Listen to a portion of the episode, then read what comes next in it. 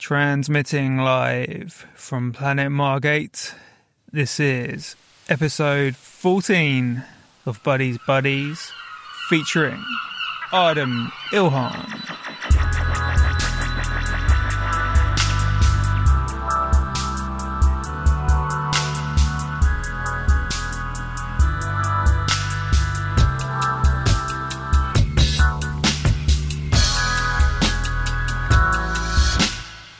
What a day, what a day, what a day. It doesn't take much for me to quote Erykah Badu. This is one such occasion where an Erykah Badu quote is needed, as is the quote later on in her song On and On. I think I need a cup of tea. What a day. So, the reason you can't hear seagulls and the soft swell of tides and outdoor things and whatnot um, is because uh, I basically I recorded this chat yesterday, um, right up against the wire. It ended up being that I could only record the intro today, and uh, the weather was a. I'm not going to use swears because uh, the guest. Uh, all right you know who the guest is. It's, it's Adem, basically. Adem Ilhan. Um, his kids might listen to it, so let's just say it was a heck show of uh, Titanic proportions. And uh, yeah, the, the, recording when the tide was out was absolutely impossible, and for, for various reasons. The, the usual seaside recording was uh, unattainable. So, um, again, to quote another song, well, to name another song, uh, this time by LL Cool J, Backseat of My Jeep. This is in the front seat of a Mazda. Um, I'm sitting in the shotgun seat of a, of a Mazda. It's dark. This is weird. Um, the acoustics, I don't know, they might sound nice when I've brushed it all up in post production and such, but it sounds, it sounds right. It's weird. I've never done this before. I've heard it done before, but uh, never never done it. I could get used to it, but I mean, I'm not going to make it a habit for sure because uh, I do like recording outside. Anyway, that's what's up. So today's guest, as I said, I'm delighted to be joined by Adem. Uh, he is a magnificent musician, um, truly somebody who I, have been a massive appreciator and fan and follower of for a great many years, and it was such a treat when I found out that uh, he and his family live in Margate. So yeah, uh, over the past year or so, uh, Mrs. Peace and I have sort of gradually kind of got got to know him and uh, and and the fam, and um, yeah, they're a super lovely, lovely bunch of people. uh, yeah, they're, they're, so yeah, such an inspiring and positive and uplifting crew of adults and kids to be around. Um, yeah, it's uh, it, has been a, an absolute pleasure, and uh, yeah, it, I I sort of knew that a chat with him would be on the cards because yeah, as I say, I've been, I mean, I've been into his stuff for so long, and like even since the days of um, like he used to be in ba- this band called Fridge, which we'll get into, which was uh, him and a guy called Sam, and uh, of course you'll know Kieran as Four Tet. Uh, so yeah, he you know he he knocks around with Four Tet a lot, and all all that sort of crew, and um yeah, and sort of like uh, gradually moved into the. I mean, I, th- I think you call it alt folk movement or movement sound, you know, that kind of stuff. Um, obviously, not as a like a conscious like right from now on I'm alt folk. It was, uh, you know, it just sort of naturally happened. I think it was a very organic uh, move, but yeah, it, it's it's all this stuff's always so tricky to name and like to put into pigeonholes. Like we get we get into the like the whole post rock thing. So like his band Fridge, they were you know in broad terms you might class them as post rock. Where Adem kindly goes into that and his definition of it. Um, I have so much trouble describing it. It's uh, uh, yeah, as, uh, you know, as, as, I say in the, in the chat, it's, it's, many things to many different people, and uh, it, uh, it the, the, list of adjectives goes on and on, and it's it's a bit of a head scratcher, but. Um, have a listen to Fridge, you'll get the picture, and uh, basically that is post rock. Like that's a very good dis- descriptor and a very good sort of signpost for the, that kind of music. he he sort of made his way into scoring as well. Like not long after being in Fridge, actually, this was quite uh, quite early in his career. So all along his sort of singer songwriter years, he's been uh, scoring and composing for film and TV, uh, working with well recently Armando Iannucci, like one one of the uh, godfathers and kingpins of modern comedy and satire. Uh, you know, uh, the thick of it. Day Today, all the Alan Partridge stuff. Um, uh, in the loop, uh, David Copperfield, um, the new version with uh, Dev Patel, and currently Avenue Five, uh, featuring an incredible performance by Hugh Laurie, and um, yeah, and it, it's just an amazing cast, basically. So yeah, uh, man of many talents, many hats, um, Kangols, Stetsons uh, bobbles, you name it, he's he's wearing them. Um, adept at many uh, different styles of music, and a, a, truly lovely, humble, humble fellow as well. Uh, so yeah, th- this will be it's a good one for musicians, a good one for those who don't know who Artem is at all. Uh, get to know him. This is the perfect opportunity, and um, yeah, uh, just yeah, real. Um, celebration of creativity. So, yeah, uh, I'm to be back at the end uh, for some updates and some news and bits and pieces. So, please do stick around for that. Uh, hope I haven't rambled on too much on this one because I, I, really want you to check out the intro. So, please, without further ado, welcome my friend, your friend, ladies and gentlemen. He's our friend. This is Artem Ilhan. Do you listen to many podcasts? No, I don't listen to many podcasts. Do you listen to any podcasts? Some. I listen to some. I'm well into. I'm well into board games. Yeah, I, I, I get a lot of information from podcasts about those. And board games translate to podcasts how well? Really well. Really well. Because I know there's more than a few. There's like a lot of D and D ones, and because I've, yeah. I've, never played. They're hugely D&D. successful. Those ones, yeah. No, nor have I. They're they're hugely successful. Yeah.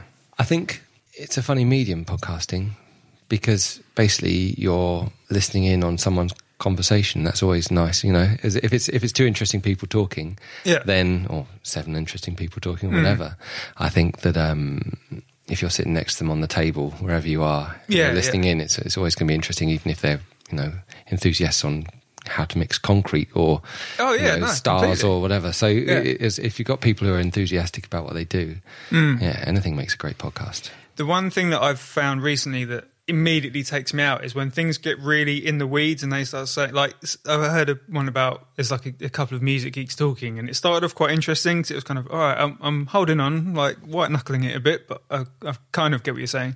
And then they started going in on synths and oh so so that uses the uh, PS73 uh, processor does it? Yeah yeah yeah. It's like I have no idea what you're talking about anymore and I'm I, as much as I love synths and music like I, I can't get in on this anymore. And then they went deeper and deeper and then just like ended up in the middle of a spiral somewhere, and it's it's so excluding of the audience. It's really that's when podcasts kind of dim my head in a bit. Well, I think those podcasts are, are, are aimed at people who are specialists in that field. Just as if someone's got a podcast about tax law, you know, they're yeah, going to be talking yeah, about that, and they it'd be weird for them to explain every yeah. obvious uh, what they would consider obvious thing. Yeah, I guess it's my it's my fault in a way. no, it's just it, I, I, think it's the, the know your audience. I think is is what yeah. what they're doing, and they're not aiming at you. You can you yeah, can listen yeah. in, but then get ready for the ride. Yeah, true. And maybe I'll learn some things as well. I think that when I was listening to it, I just wasn't in the mood for it, and I was just sort of like listening. Like I'm sitting there with my arms folded, and I was like, "Yeah, all right, come on, entertain me." And then then it got into the weeds, and then there was a sort of like, "Ah, I'm out. I can't do this." Yeah, there's I I, I love sort of just being thrown in yeah. and trying to to follow what's going on. And there's a huge element of of that in in all sorts of. I found over the years in stuff I do that that degree of just make it work. That that level of blag is uh, yeah, is yeah. really really important, and and it stops. You realise that everyone's blagging until they know what they're doing. and and and then they're just blagging on something else, and Yeah, so yeah. uh, it just depends on how you look at it. What do you consider blagging? Like, what's your definition of blagging? I think fundamentally, when I when I talk about blagging, I mean learning on the job. Frankly, Yeah. it's no, nothing more glamorous than that. Uh, Yeah, yeah, yeah. It, it's like an apprenticeship you put yourself on, um, Yeah. in at the deep end. And I've luckily been thrown in the deep end quite a few times, and uh, over the years you become more and more confident that you can swim Yeah, different different waters. Yeah, that's a very nice way of putting it. Um, I haven't introduced you, Adem Ilhan. Yeah, I, I, even I can't pronounce it properly. Give it, Um, give it a shot. Ardem Ilhan. Ilhan. My dad's Turkish, Okay. and um, in the A's are pronounced like long U sounds, kind of like an ah. Uh, Or oh, okay, yeah, yeah, yeah. so Ilhan, Almost like if you put to shove another A in there and almost, like, and but then English- squeeze them together a little bit. Okay. Ilhan. Ardem, Nice. Ardem's fine. Well, talking about your parents, what line of work did your parents? What line of work were they kind of drawn to? I'm, I'm imagining it's either music or something totally unrelated to music. Yes and yes. so, Go on. so my my dad came to the UK. He's got a very long and brilliant story um, of how he came to be here uh, from being a mountain farm boy Yeah. in rural Turkey, living in the middle of nowhere where there's no running water and apart from the stream, and the day is you know, working the crops and the animals. As a little boy, he was still joining in as that. And um, someone passed through playing the harmonica, and he was like, "Well, that's what I want to do, music." No and way. spent his life making that happen. it Yeah. seems. yeah, it's quite extraordinary. Do you know what? Um, like, is there any record of what the song was? Did he know what it was? he just liked No, the sound of it. Yeah, and um, he he doesn't really tell the stories much either. But he, you know, went to Istanbul and he made bands and toured around and sold his the the, the band sold all their equipment to buy a van to go on tour. Oh right. And they what was the band Europe. called? I don't know. Uh-huh. I'm not sure they do. Uh, it was quite a quite a hazy period, I think. The Yeah, uh, yeah. uh, early seventies, around uh, touring in a little camper. Oh yeah, can well imagine.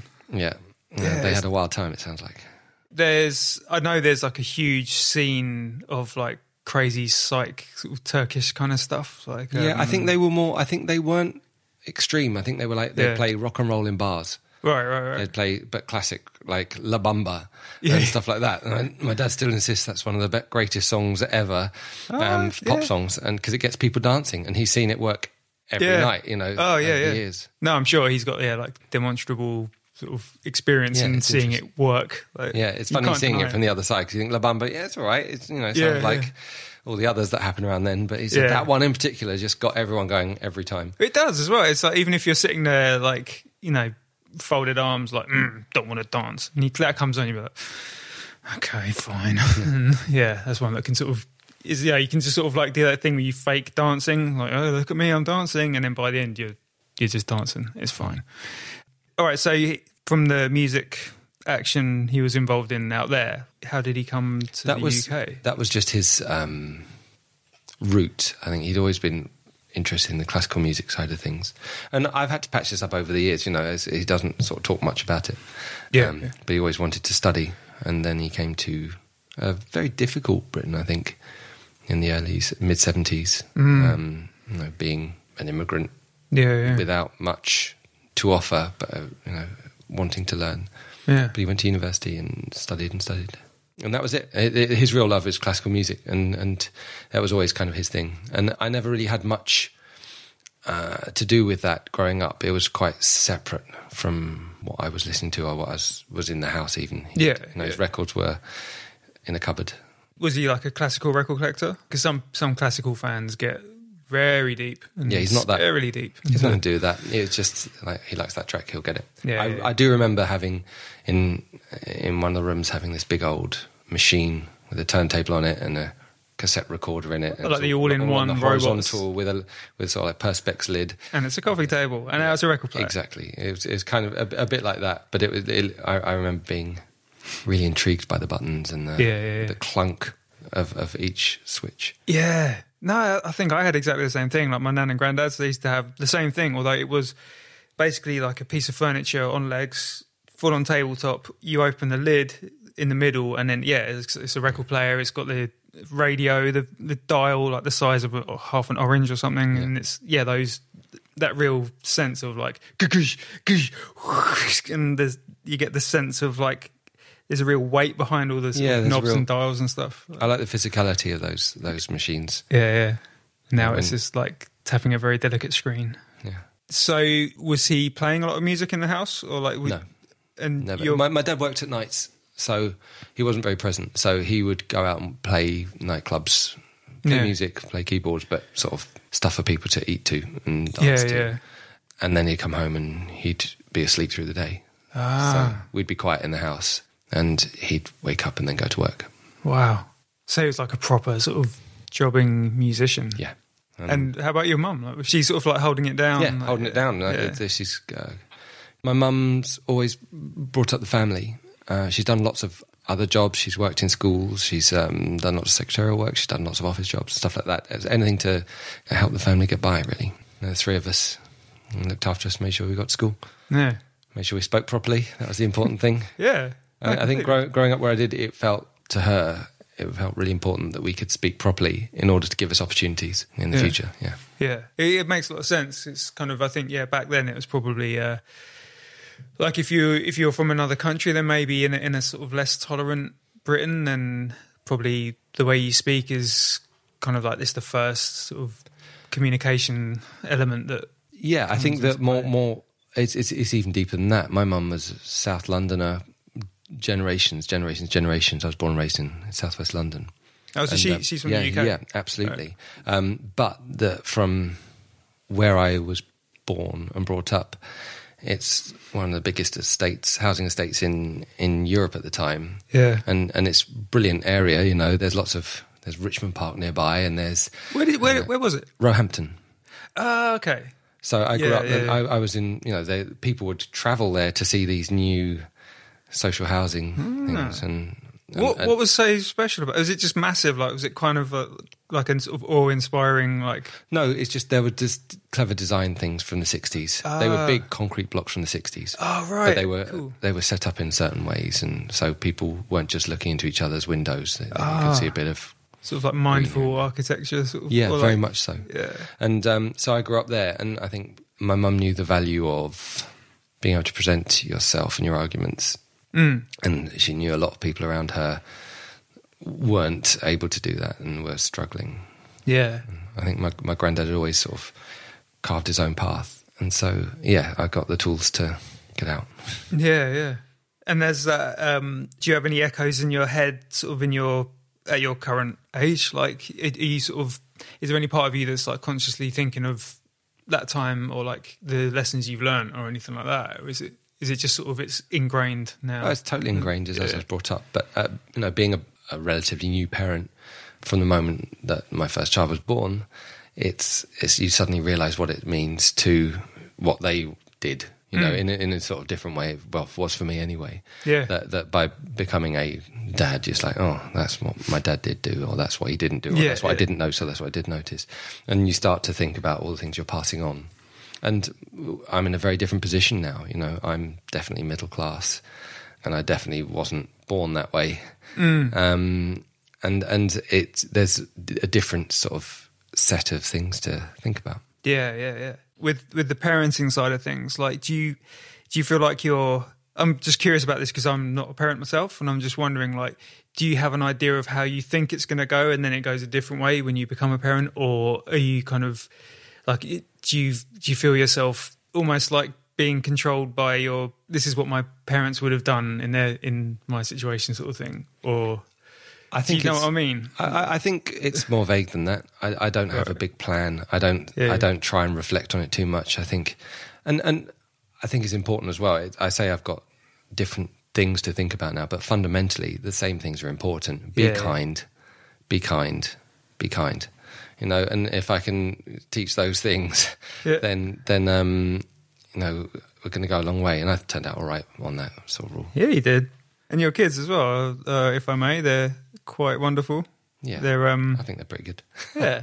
Yeah, it's been lovely kind of getting to know them over the past year or so and all you all you guys here. Um and how did you how do you find yourself in Margate of all places? Margate happened as a surprise, really. Uh, my partner and I were getting fed up with London a bit, and we spent 12 years in this amazing place that we'd sort of made our own in, in Stoke Newington. and yeah. we were hoping to rent it, but the other people trying to get their hands on it were the local car fixers who wanted a place to park their cars. Ah. So it's a big old concrete floor, open space. Yeah. And um, yeah, over 12 years, we turned it into a really wonderful place. And Oh, wow. Winter, our first uh, kid, was born there in the in the place, and we were really, really, really close to it. We never wanted to buy a house. You know, we just wanted to live a life. We felt it was a bit weird. Hmm. Buying things felt strange somehow, and at the time, Yeah, I mean, if you're used to renting as well, then it's sort of it's and, and kind of But then, unfortunately, we learnt the hard way why people buy houses. yeah, You know, the landlord gave us a month's notice and doubled the rent. yeah. and it was like uh, it wasn't affordable. So we we looked around at other places, and we found a sort of another place to live just down the road for a couple of years. But it was by that point, actually, before we even moved out, it felt very much like the stuff we loved about London and being in the middle of it all wasn't the same. And this is I don't know six years ago, five years ago, Mhm. yeah, yeah. we started to feel this, and it was this sort of spread of. We were so used to people being bundled together and making art Yeah, because they were bundled together. You know, we lived in a really great community of, of people making, yeah. and and gradually over years, everyone was being spread out thinly like a like a small bit of butter over a big bit of toast. Yeah, all over yeah. North and East London, and, no, I and then totally the yeah. southeast. No, because I was I lived fairly close to you. I think at, at the same time, like sort of around two, 2010, I was in. Um, it's sort of like Camden Road. This is getting way into the weeds with details and locations, but like Camden Road, Holloway Road. I was like, if that forms the pyramid of the A, I was in the line of the A. Uh, really near Caledonian Road Station. Yeah. All right. Geographical references over. Um, but yeah, yeah, I was, I was fairly near to you, I think.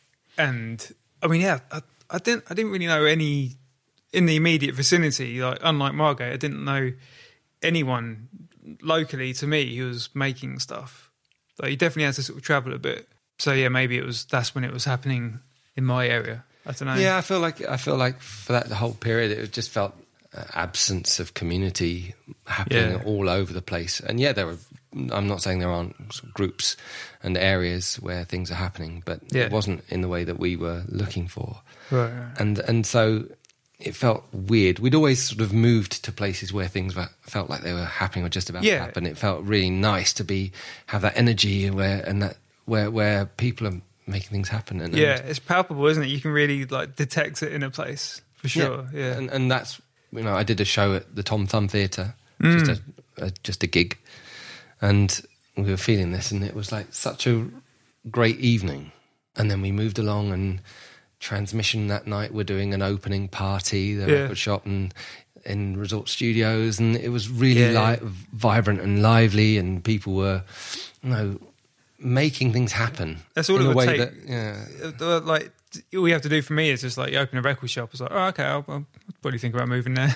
Well, it's, it's, it's great, and and I think what was what really struck us was uh, obviously as a as a result of rents being lower and and the the idea of things that were going on, people could just do what they wanted Hmm. without having to compromise. yeah, yeah. So if you wanted to be the best cheese toasty, you don't also have to sell coffee and donuts mm. and all the other stuff in. Right. order in order to afford your rent on Dalston Lane, Yeah, yeah, you know, yeah, or wherever. You can actually just open a shop on the Harbour Arm and do cheese toasties, Yeah, and then, or like- whatever. yeah. and and It's that's really focused, isn't it? Yeah, and you feel people being sort of happy about what they're producing Yeah. and what they're making, and you feel people really devoting themselves to those things rather than kicking themselves for compromising. yeah, yeah, yeah. And that's Totally. we felt that energy when we came here. And the next day we put an offer on a house.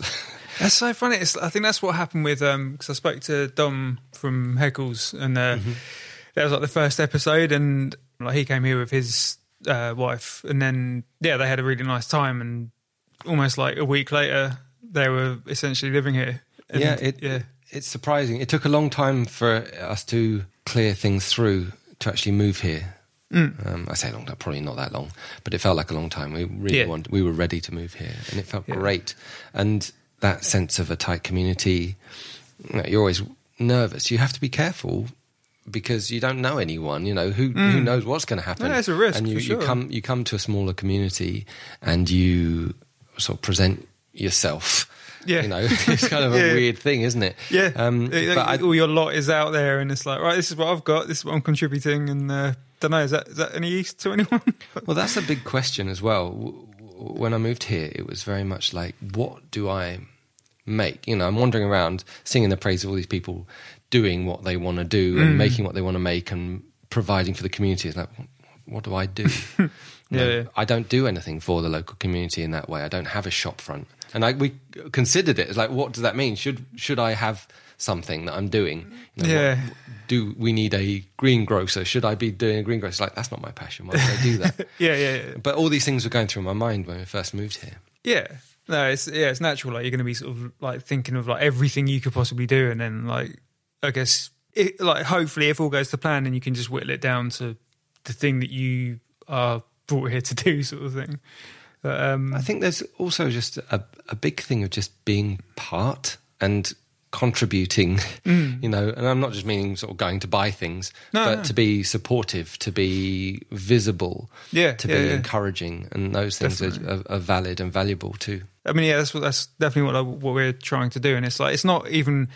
What, what I love about it is it's not even like an ob- obligation. It's like oh, I've got to go to this thing. It's like oh, it, we're we're so happy that we've got to go to this thing. It's like it's lovely. Like there's so many really cool options, and like I remember last, I think like t- t- towards the end of last summer, there were like there were there was a week where there's literally too much stuff going on, and I uh, it was just like burnout, and it, but it's like that's such a cool position to be in. that, Like there's too many good things happening. Yeah, it's wonderful. And I think that Margate over the last few years has definitely gone past that point of of is this going to work? Is hmm. this is this sustainable? What's happening? And hmm. now it's just like a steady flow of ideas and people, Yeah, yeah. and and and all manner of thing. Absolutely. Have you gotten over that, like finding your contribution and Yeah, I think I've, Yeah. I feel like I've got over that sense of needing to give. Yeah, in a yeah. in a kind of in a kind of um, material way, like having an object or a process that I do for the community, Mm-hmm. and and generally it's it's embodied in social stuff, yeah, yeah, yeah, beach yeah. clean or you know, doing something with the school or Yeah, you know, stuff like that, where uh, as well as being there for the different businesses that are around Yeah, yeah, and, and interacting with the people and using and sourcing skills from the local area. Mm. Talking about local area skills, etc. Hmm. So there's no shortage of amazing musicians here. Like, have you worked with many of them? Yeah, so well. I, I, did a project not long ago. Maybe it was a little while ago now. There's a film called Yesterday, which came out. Yes. And um, I was involved in that. And I was effectively musical director. and you wrote all of the original songs. Is that correct? Co- I co wrote all the original songs with, um, Very catchy. with Richard Curtis Ah. and uh, the, uh, Daniel Pemberton. yeah, and uh, had a lot of fun doing so. In fact, as a funny aside, one of the weirder moments of my life, I got a, a form through that I had to fill, which was a application for submissions for an Oscar, which which is just nonsense because none of this none of this stuff would ever win an Oscar because it's not that sort of thing. Like, like best original song, it's not designed for that. yeah, yeah. I had to write deliberately mediocre songs for this guy. um, but they're just getting the sort of shiny gold form. that You have to write, uh, fill out all the boxes on. It's quite Oh. funny and it's quite a bonkers thing to do. but yeah, you get you have to check yourself from time to time, don't you? Yeah, But yeah, so yesterday I, as a musical director, I had to sort of write stuff. I had to arrange the the the Beatles songs in there. Train the actor how to sing and play properly.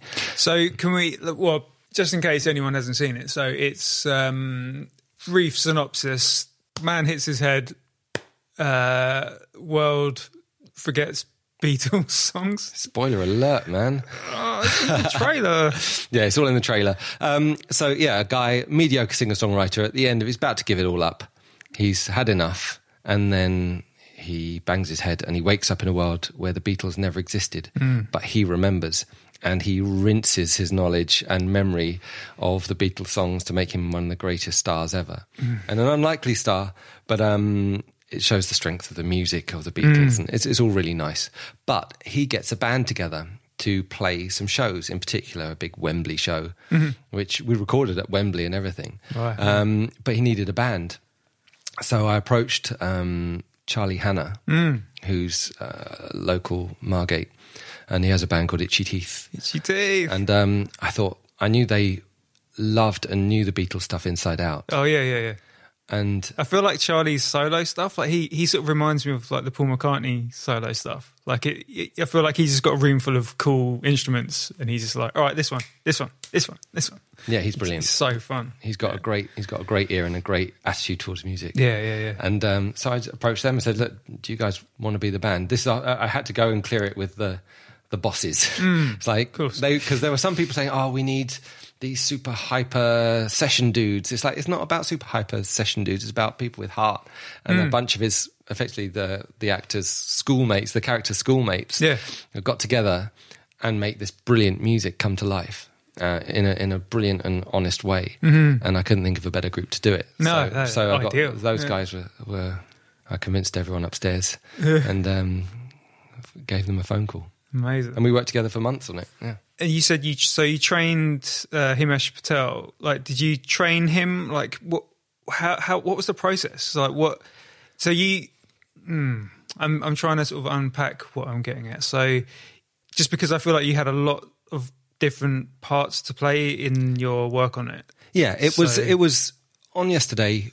I was called on board um, not to compose the music, which is what I would normally do to Yeah. picture. So Yeah, I'd yeah. get a job and I would make music for a picture. Yeah. Um, I think this is this- why I'm confused because I'm used to you your solo music and and band music and scores and you know I've got lots of hats. We'll talk about. that in a Yeah, yeah, yeah, for sure. But like, so in this one, it was almost like we want you to not do the thing you do, but all this other stuff. Well, the composer Daniel Pemberton Hmm. works with Danny Boyle a lot. He's done a couple of his films, and um, He's like he's a sort of one of the daddies, I suppose. Is, Yeah. he, is he a daddy of the uh, yeah, he's composing definitely, definitely nowadays. Um, he's, he's definitely the daddy of interesting uh, mainstream large scores. He's. Yeah, yeah, great. yeah. Um, and Danny said he wanted um, the composer to teach the actor how to play and sing, and and the composer was like, "Well, I'm not really trained to do that." And the the point was that he didn't want him to be taught how to sing properly. You Yeah, know, yeah, yeah, he wanted someone just to say, hu- to be human, just to Like teach him, like sort of show him how it's it's almost sort of like acting in a way. It was like how how would I how would I play these as if I was somebody who's been doing this for a while? and yes, it's like, yes. yeah. But the composer didn't have that set of skills, Right, and he t- uh, so he called me, and we've worked together on various things. Hmm. And um, he said to me, "Look, this is absolutely perfect for you. Do you want to do it?" And I thought, "Oh, this is a bit of a big." It was a bit of a risky time for me because I'd booked things to do, and it was a terrible time. Um, but it was brilliant. And he said, "This is just you. It's about a singer-songwriter." Which is which I do and know inside out. Yeah. It's about a guy who loves the Beatles, which I've done since I was a tiny little thing. They were the only records we had lying around, really. Yeah, yeah, right. And then it was about Oh, was your was your dad a Beatles? No, my mum was. Your mum was. Oh, okay, um, Yeah, me and then um, it was it, it's about a, a failing singer songwriter. We're not going to talk about that. no, it's about Can't relate it's, it's that. about this guy. He writes songs. He loves the Beatles. He plays gigs, and he's um, a performer. And he connects to people in in a human way through Yeah. his music. Yeah. And um, I think I, and and it's someone who has to. I need someone who can teach him. Yeah. And I'd done some stuff like that before. With, I did some stuff with the RSC. I scored. I, I scored a season for the RSC Ah. Wow. at the, up in Stratford upon Avon, and um, so you can you know how to sort of relay comments. well and, in that I had to do Yeah. some songs, some of Shakespeare's songs, and so I had to teach the actors how to sing as an ensemble because they weren't singers, they were actors. Ah. Yeah, and so right. through my experience through that, I learned loads of stuff. So all these little jobs I'd done, all these various hats I'd worn, came together for this one thing. amazing, yeah. And so for a couple it's a real of culmination of everything, isn't it? yeah, and a couple of months before production started, before even the read throughs, Himesh and I were spent a lot of time in a little room just working on how to play these songs. Yeah. And he, he could sing very well, and he played guitar a little bit before. But for instance, he'd never sung into a microphone before. And he's got to come yeah. across, the character's got to come across jaded because he's done it so much. yeah, And so things like that, and also doing arrangements of the Beatles songs for him.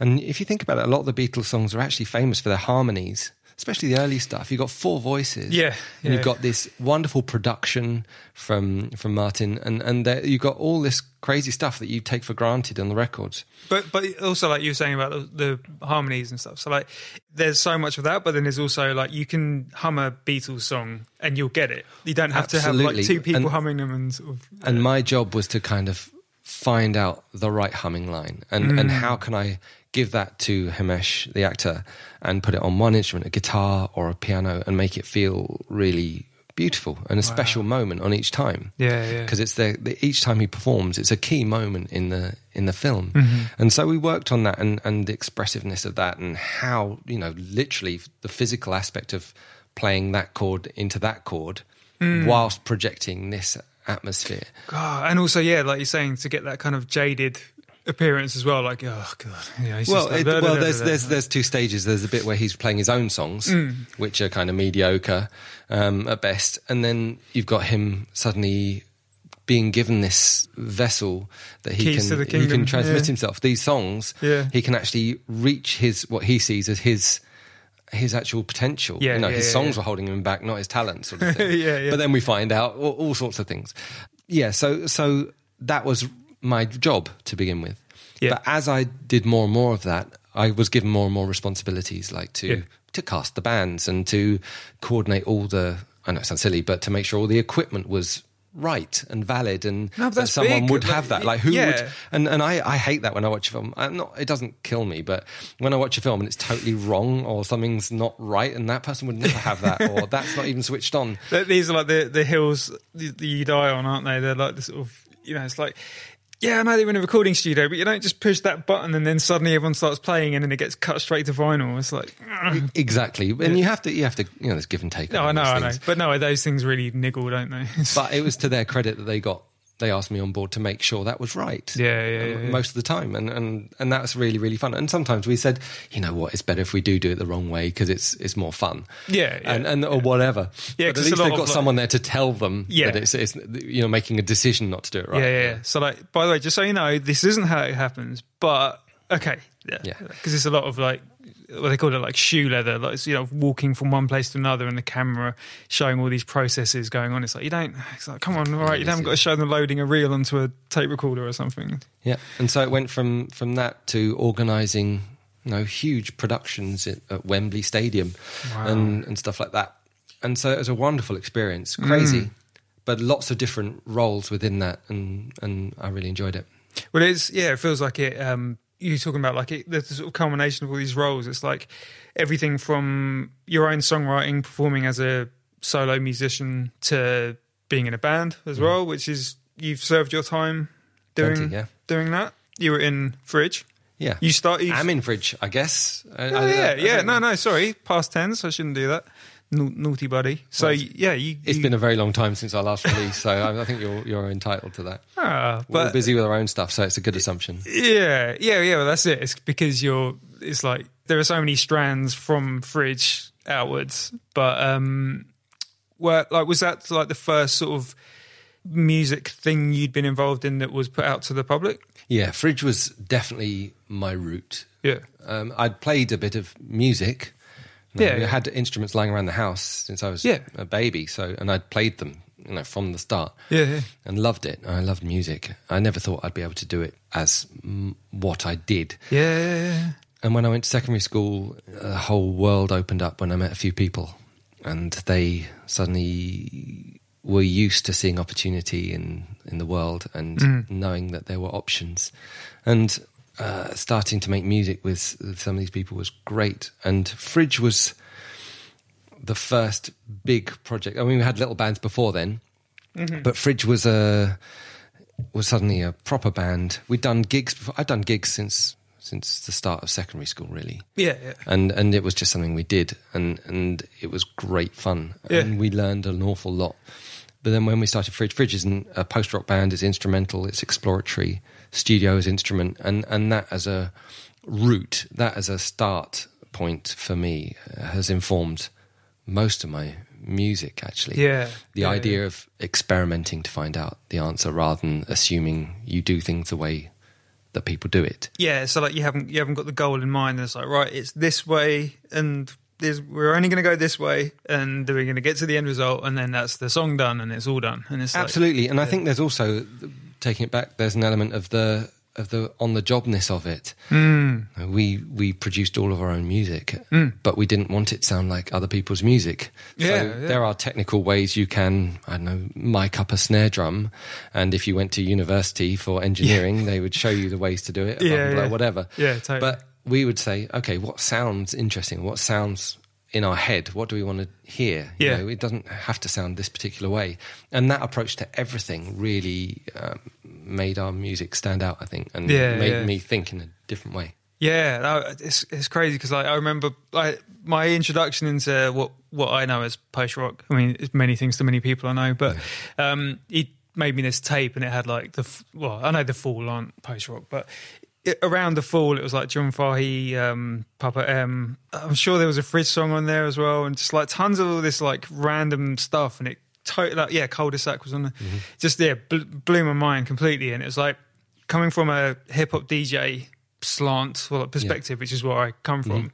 Like I was all about like drums and sort of weird samples that come Yeah. from unknown origins, and like that. It sort of had it all because there was like something to do with the texture of like post rock music. That's what I think of it as. It's like I think it's texture, and then it's sort of like you're saying, like miking up drums. The drums and a lot of tracks are really sort of like, oh, I could use that. And Yeah, it's really of it interesting. like I that. think I think with post rock, there's lots of different, as you say, different things. There's the quiet, loud guitar rock stuff. Yeah. There's the Like instrumental Mog- stuff. There's the detailed, acousticy stuff. Yeah, yeah, yeah. There's the um, and then and then the sort of stuff that we were trying to do, which was experimental music. I think it was summed up really well once. It was like dance music made by a rock band, Mm. and, but but. It never sounded like dance music. It never sounded like a rock band. It was like some of it was ambient, you some of it sort of beautiful, start- some dance of it to some of it. Yeah, But I think that the the idea of of exploratory music was the thing that kind of umbrellas all of post rock. I love that term explorative as well. I never, I haven't really heard that associated with it, but yeah, that's exactly it. I think yeah. people just trying stuff out. Yeah. and and there is a huge element of of sort of early '90s American hip hop that influenced our stuff. Right, definitely. And, and I can uh, hear it though. It's yeah, like the, well- the, the drum machines as well, and like the sort of the grooves. Some of it, it's like oh, just as just like as seventies German kraut rock Yeah. is in there, just as you know, garage was starting to come in, and we Yeah, were really yeah, yeah. looking at that, and, and the, the sort of early. Oh, like garage, speed garage. Yeah, speed garage, Yeah, yeah, UKG. yeah, yeah. UKG. and um, that stuff was happening around us, you know. And growing up in South London, it was happening. We'd go and Well, Mm. you'd hear it like this people. out of a car. Every car. Does that does that translate? It translates well. Um, but we go and see this stuff happen in real life, you know, and it was raw and exciting. Mm. And dance music in in Britain, in London, because I didn't, didn't really go anywhere else. I knew I only know the London stuff. Yeah, yeah, yeah. Dance music in London in the mid '90s was really exciting. Mm, was bubbling. You had, it? Yeah. but you had people who were listening to Timbaland production, Mm. but bringing some lo-fi sort of rawness to it rather than this sort of slick, and and it was really exciting. Oh, yeah, yeah. It felt No, really. You just wanted to hear what was happening next. Yeah, yeah. It's like even hearing you talking about it and then like listening to you guys as a band, it's like it just makes me want to make music. It's weird listening to something and you, it's like I almost can't get too deep into it because I'm already thinking, oh, I want to make something now. And it's like I'm half listening to it, half imagining what I could do after pushing stop, sort of thing. Yeah, it was a really buzzy time, and Yeah. it felt really sort of vital. Music felt really important and really with a message and a freshness Yeah, yeah. um, that it was so inspiring. And we made music, and we were lucky. We sent out. um, I don't know. There's a cross between lucky and and worked hard. Yeah, yeah. No, I know you mean. It's, it's quite a hum, sent out- humble. Like your tone is humble, and I understand you saying it's lucky, but yeah, you worked for it though. Yeah. And but we sent out two cassettes. And the first one got our first gig and the second one got us a record deal. You know, and, and it was really 100%. wonderful. yeah. Um And it's with uh, output, right? output, yeah, Yeah. Trevor Jackson. Trevor Jackson. Who's brilliant. Yeah, yeah, yeah. Uh, total legend at the time as well, particularly. Well, he, he's um. Sorry, let to cut you off there, man. But like he, uh, uh, there was a group called the Brotherhood back in the nineties, and Mm-hmm. they like so. Allow me to turn the mics on me for a sec. Beg your pardon. So the Brotherhood on the first radio tape I ever made on. Like I was recording Tim Westwood on, in 1993, and the Brotherhood were on that, and that's like one of my favorite tracks on the whole radio tape. That's literally that was my first thing I'd ever taped off rap radio. So he's got a special place in my heart because he was like he's a, a proper like head, like a real hip hop producer, and so I sort of followed him since there, and I'll kind of follow him wherever he goes, pretty much now. So Yeah, Sorry, it was sorry. what was great for us. Trevor Jackson, you know, super cool, brilliant taste, and and great production of his own. yeah, But what was lovely for us is by having him support us and say, "Hey guys, I think this is cool." Mm. Everyone really listened, yeah, yeah. and it grew from there. Mm. And he would send us over. He'd say, "Go on, boys, let's let's make something," and he'd send us over his eight his eight oh eight. And he's like, "Okay, what are we going to do with this machine?" And so we'd learn how to use an eight oh eight and and make make. No, Anglepoise, which is a song we did, Yeah. you know, so end up doing these various tracks, whether it's 14 seconds or 15 minutes or whatever. yeah, yeah, And and so and then the next time he said, "I've heard this keyboard's really cool," and then he'd either hire us it or, God suggest damn we use it, yeah. and um, we'd uh, work on a new new record in Sam's bedroom. Mm. Amazing.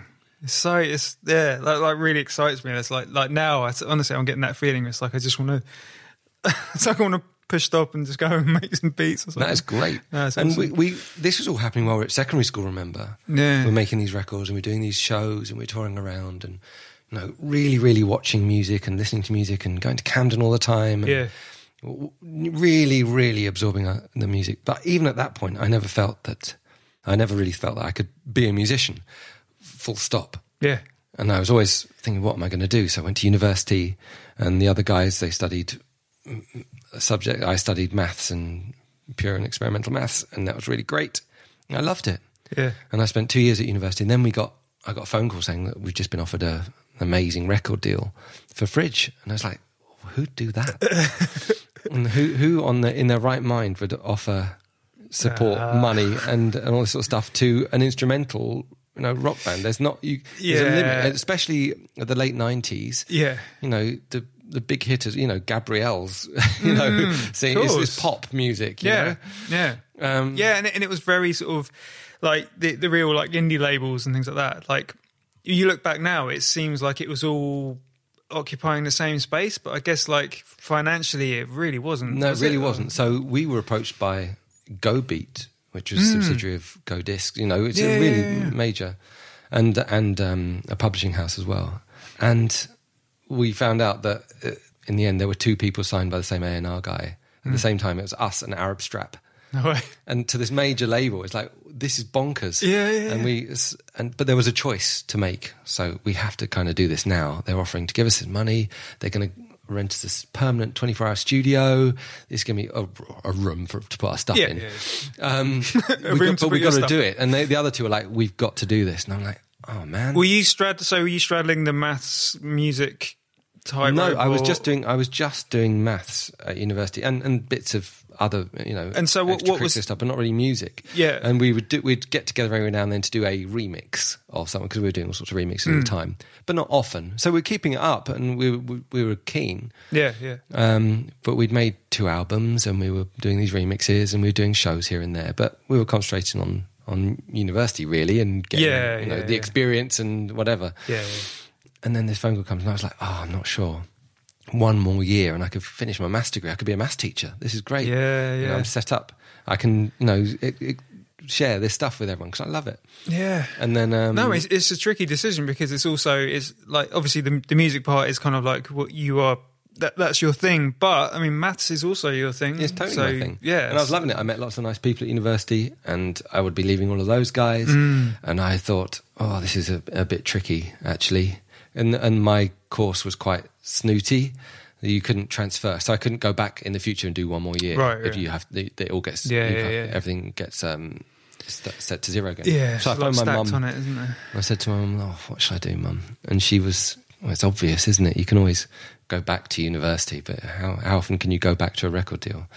I was like, Wow, "Well, she was she was on it. yeah, she was on it, Wow. and it was like, "Wow, yeah, that's totally right." And so, very sage advice. so we sure. said yes. I dropped out of university and then started making fridge records, more fridge records, Wow. and it was a really really cool time.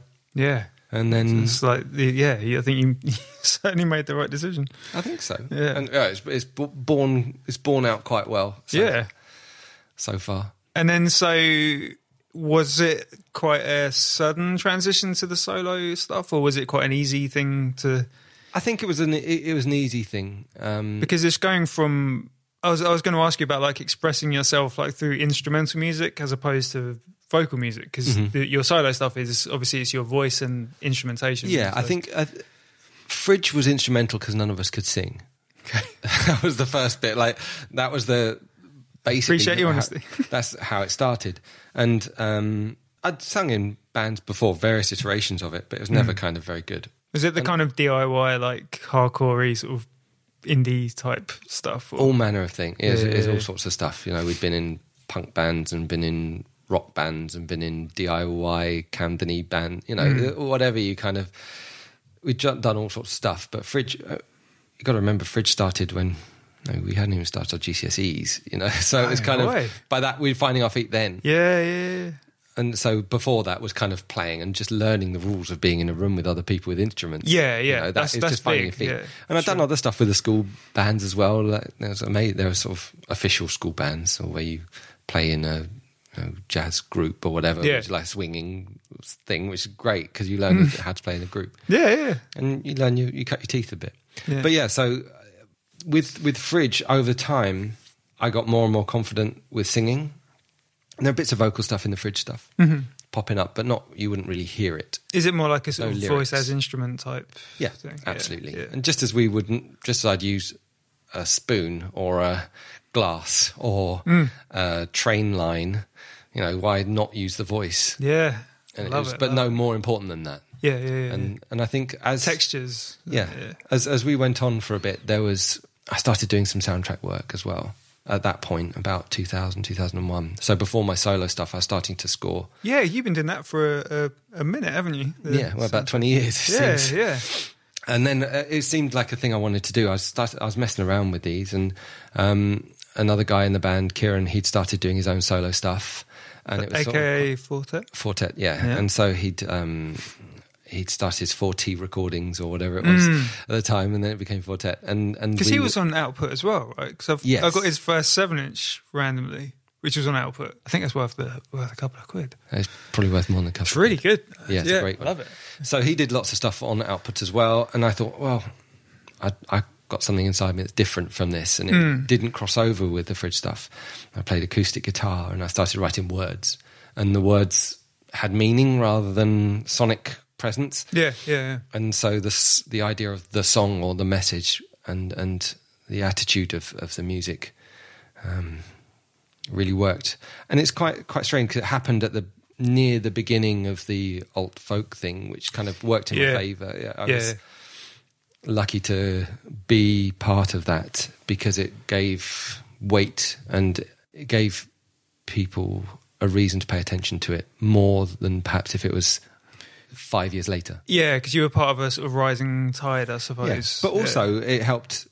Uh, I can't really find a, a good word, but it was still trying to f- define itself, and so to help Mm. be part of that was was was really good. I remember listening to a demo from James Yorkston, his first album. Oh, right. Yeah. And I, it just he was on Domino, right? yes, Yeah, yeah. and that's how. uh, Well, not how we got in touch. We've been in touch with Domino for a long time, but Yeah. um, but with that record, I thought, hang on, he's doing exactly what. Uh, this is great. I can make this music. Yeah, yeah, Um, yeah. We we we Almost like giving you permission. yeah, well, other people are making music, so Yeah. I can, Yeah. and it's in the same world. It's not that weird. No.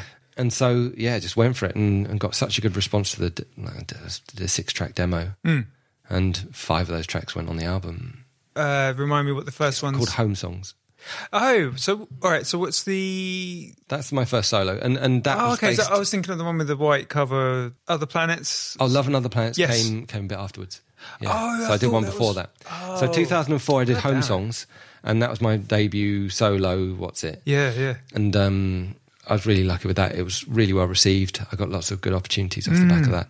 And. I'm so sorry for that. That's that's ridiculous. I, I honestly thought that Home Songs was the one. no, Home Songs was the first one. That was the root, Right. and that that whole atmosphere of that record was was really important. I think, and I did a f- festival to celebrate that sort of music that was just being born. Yeah, yeah, yeah. And um, it, don't get me wrong, 2004. That's four years after Hour of Bewilderbeast. You know that that record was pretty much Mm. doing that stuff already. Yeah, right. but it, there was a, as a scene as a it was burgeoning and and so I, I ran a festival for a few years called uh, Home Fires Uh-huh. and um, loads of people did performed there, and I was Yeah, really yeah. proud of that. And it did really well. It was, Yeah, uh, what a time. something as I well. boast about. You know, uh, some really, really great artists did their first shows there or special shows there. Yeah. Because I'd say to people, don't do what anyone would ask you to do. Because I spoke spoke to lots of people making music at the time. And they were like, oh, you know, you feel like you have to play the record as it sounds. As and Mm. I've always been against anything like that. Just make a wonderful event, and that's Yeah. it. You know, make your show special. Yeah, yeah. And if something goes wrong, brilliant because it Yeah, makes you that's make the magic. Yeah, yeah. And so I said to everyone who played, don't play anything that you feel obliged to play. If you just want to come along and sing sea shanties, do that. If you want to have a you know flute and jazz bass as Yeah. your backing, then okay, I'll you know let's try it. Yeah. But, and so as a result, you get all these amazing performances from these great musicians. Yeah, someone I can imagine them going, really? Yeah. Yeah. Well, you mean I can do anything? then, and people like, responded really well to that. Yeah, yeah. And and and you'd have these really quite established acts in the scene, or people who became big players Mm. doing super exciting stuff. And um, is it any of it recorded? There is some footage. There's some Right. vi- filming of it somewhere. I don't have any of it, um, but you can hear bits of it all over. And, Yeah, and yeah. it was quite a broad um, array of stuff, but with a central aesthetic and a central ethos to the whole thing. Yeah. And I still get emails from people who it only lasted for a few years, like 2004, 2005 to 2008 or something like that. Mm-hmm. Um, but I still get messages from people saying like that that was a special thing. Know, Yeah. you- we could, only 500 people could come. It was central London. It was a weekend thing. Where was it? Uh, in Red Lion Square, the Humanist Centre. Uh, it's just in Holborn. Ah. So a big hall in, in, in Holborn. It'd be a two day event. And I'd Ah. have experimental DJs in one room or sort of weird sound. So someone would be Yeah. like, got a sound lathe or Yeah, you know, yeah, something exciting there. There's a lot of that going have- around then. That was cool. Yeah, it was loads of cool stuff. People just pressing at the edges. Yeah, yeah, know, yeah. in the hall, there'd be I don't know eight, eight or nine acts a day, Mm. and it'd be interspersed. It wouldn't be an obvious gig.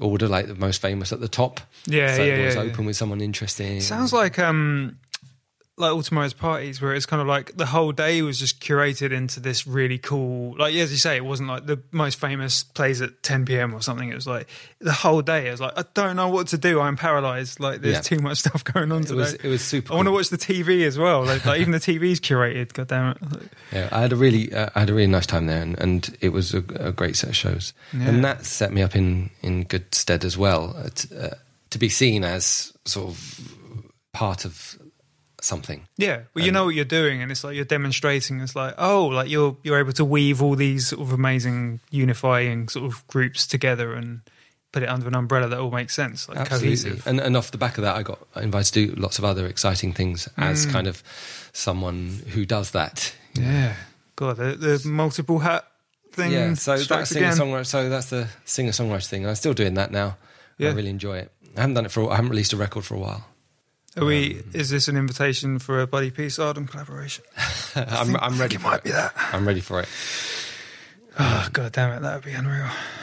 But Yeah. there's there's lots of yeah lots of exciting stuff that came from that, and I found myself flying. I was going to say by the seat of my pants, but Mm. sort of uh, just really just experiencing loads of wonderful things Mm. and and learning on the job. Know, Yeah. whether it's performing on other people's records as a guest or playing around the world or Yeah. being involved in amazing records or all sorts of things happened over those uh, over that period. Do you, are you someone who just sort of say like? Do you just sort of say yes to things? Like, do you just, or, or are there things you're kind of like, mm, let's see, Well, like, how, what's your attitude to that? I think I was very lucky in that I didn't have many bad opportunities. Maybe that's just my approach to things.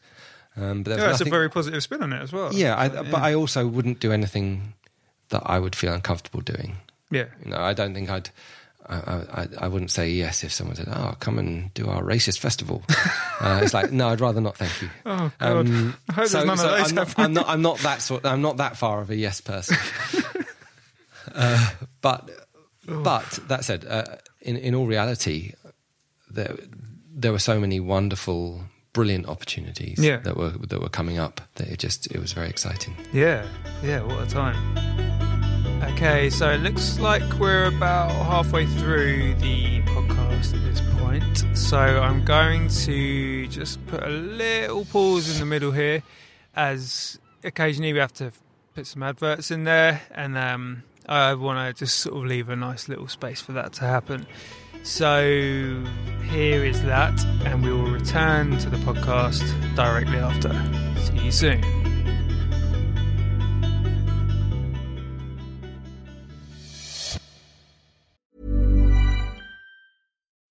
When you need mealtime inspiration, it's worth shopping Kroger, where you'll find over 30,000 mouthwatering choices that excite your inner foodie. And no matter what tasty choice you make, you'll enjoy our everyday low prices, plus extra ways to save, like digital coupons worth over $600 each week. You can also save up to $1 off per gallon at the pump with fuel points. More savings and more inspiring flavors make shopping Kroger worth it every time. Kroger, fresh for everyone. Fuel restrictions apply. It's been amazing as well because I, I definitely I went through a, a big phase listening to your stuff. Like, uh, it's, it, I don't know if you're going to be comfortable with this because I'm going to gas you up quite a bit and I'm going to big you up, and so you're going to have to sit there and take it while I while I do so. But so I used to work in um, a record shop in Kingston, Banquet Records. It used to be called Beggars Banquet, and we used to get promos of things. So it was an amazing time to just sort of be given music to listen to, and then I would I'd spend a lot of time with it because back then I wasn't using up all of my free time listening to podcasts. So yeah, I'd spent a long time listening to your stuff. But recently, because I knew I was going to be chatting to you, like it's been the most amazing deep dive into your stuff because it's I listen to Homesongs again and it's properly like so like my, my girlfriend is sort of I often have it with films like she'll attest to this like I get a bit of a wobble so it's like I had it with Mrs. Doubtfire the other day it kind of just knocked me for six I was like I was watching it's like eh, it's pretty funny and at the end I was like and like I had a little sob and it's like I had that on the first track on Homesongs it was like mm-hmm. that it's I'm not sure what it was, but it's like everything about it was just hitting in the right place. And it's like, you know, when you watch a film on a airplane and you get really sort of emotional, it's like I had that response to it. It was incredible. And it's like, I was going to ask you about your tone and like the address of the lyrics because mm-hmm. it's one thing I noticed was like it's very sort of second person, but then I'm I'm I'm wondering if it's you speaking either to yourself. I mean, I know it's open to interpretation, but it's like it could be to yourself, it could be to someone else, or like I think that was a really long sentence. Thank you for your patience, Adem. I'm, I'm here. I'm here. I'm with you. Very appreciated. The main aim I have with a lot of my music, with words, is to carry someone with me, and I may not be present for that. Um, it's about explaining how someone is feeling, and maybe to themselves.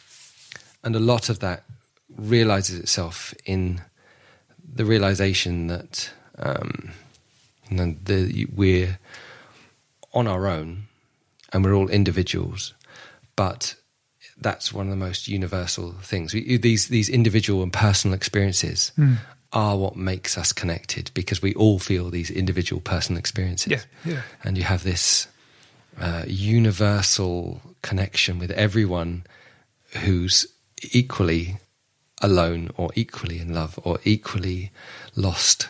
And and I think that that message sort of is a through line through a lot of my words where it's like you aren't alone. It's fine that you feel separate because you are just like everyone else who's separate. Yeah. But you've so you've got company. We're all Yeah, you yeah. we're all alone together Yeah, and I think that's that's the study of that is and and equally the idea of and the universality of it and the idea of tiny detail being reflected in universal size things and, and the opposite you know these enormous mm, world shattering things mm.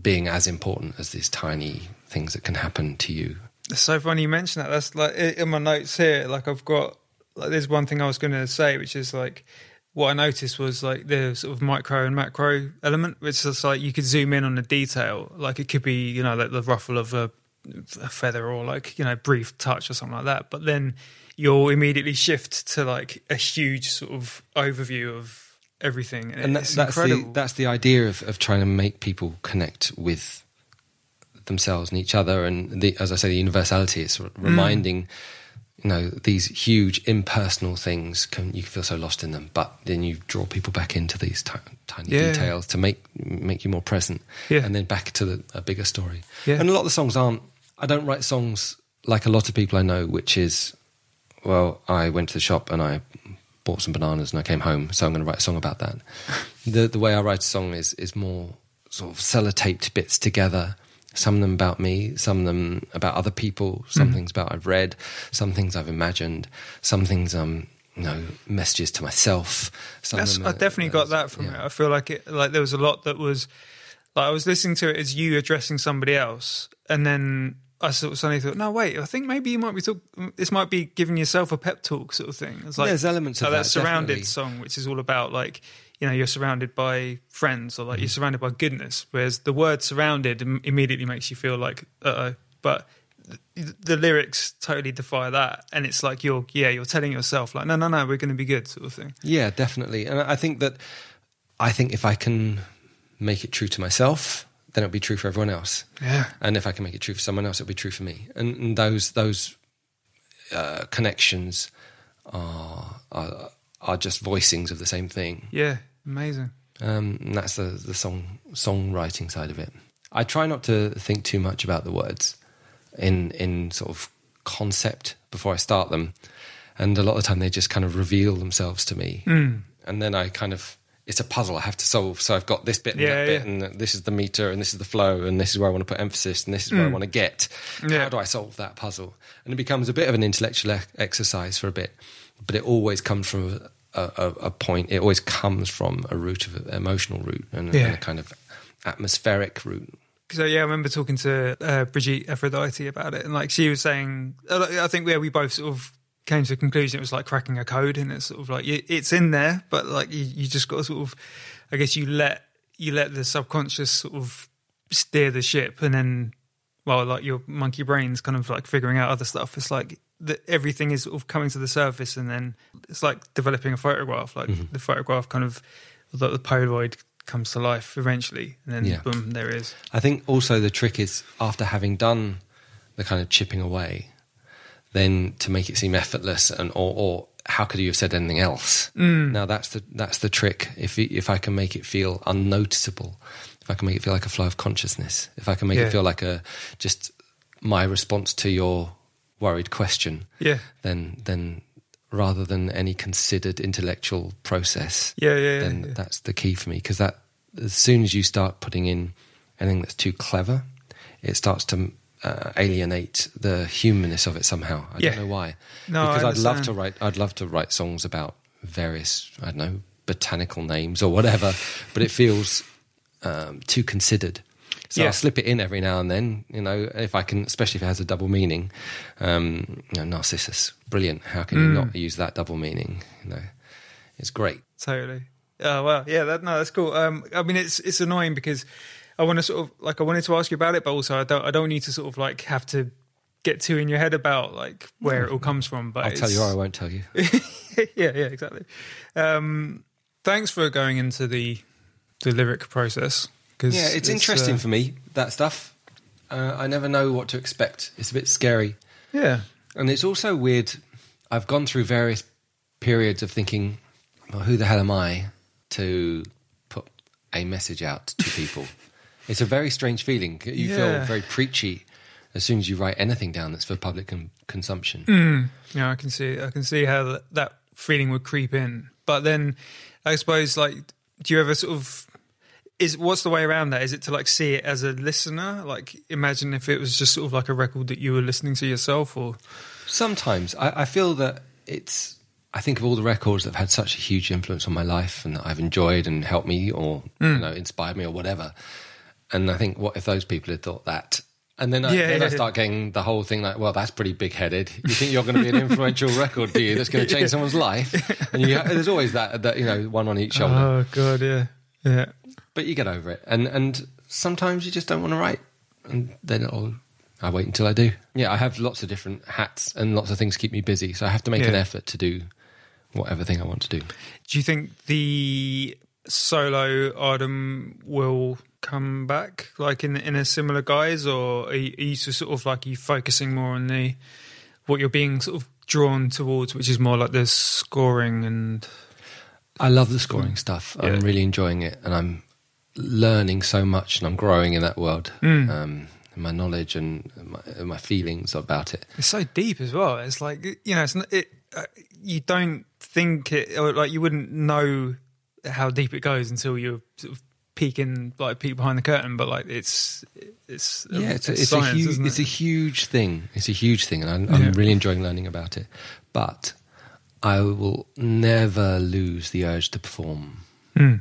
and to play to people. That immediate communication and that intensity and that fun and that personal touch that that you get from standing in a room with other people and Yeah.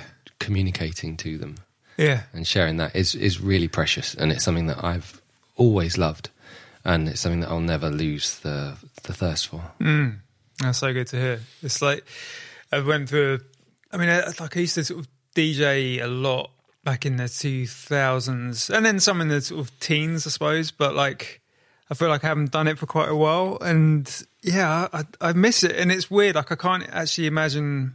I mean, it's one thing standing behind turntables or like a, a drum pad thing and performing in that way, but I can't imagine what it's like to sing and hold an instrument and play and do everything and all that in real time and no backing and you know you're your own backing sort of thing. It's really freeing. And and I Yeah. noticed something as well. A lot of the projects I do aside from that are quite uh, white knuckle in that I really don't know what's about to happen. And I was wondering how I keep getting caught up in these things. So, for instance, um, uh, suddenly being asked to be someone's backing band but not knowing the songs, or improvising on stage, or Yeah. turning up to a venue like I did uh, the last time I played.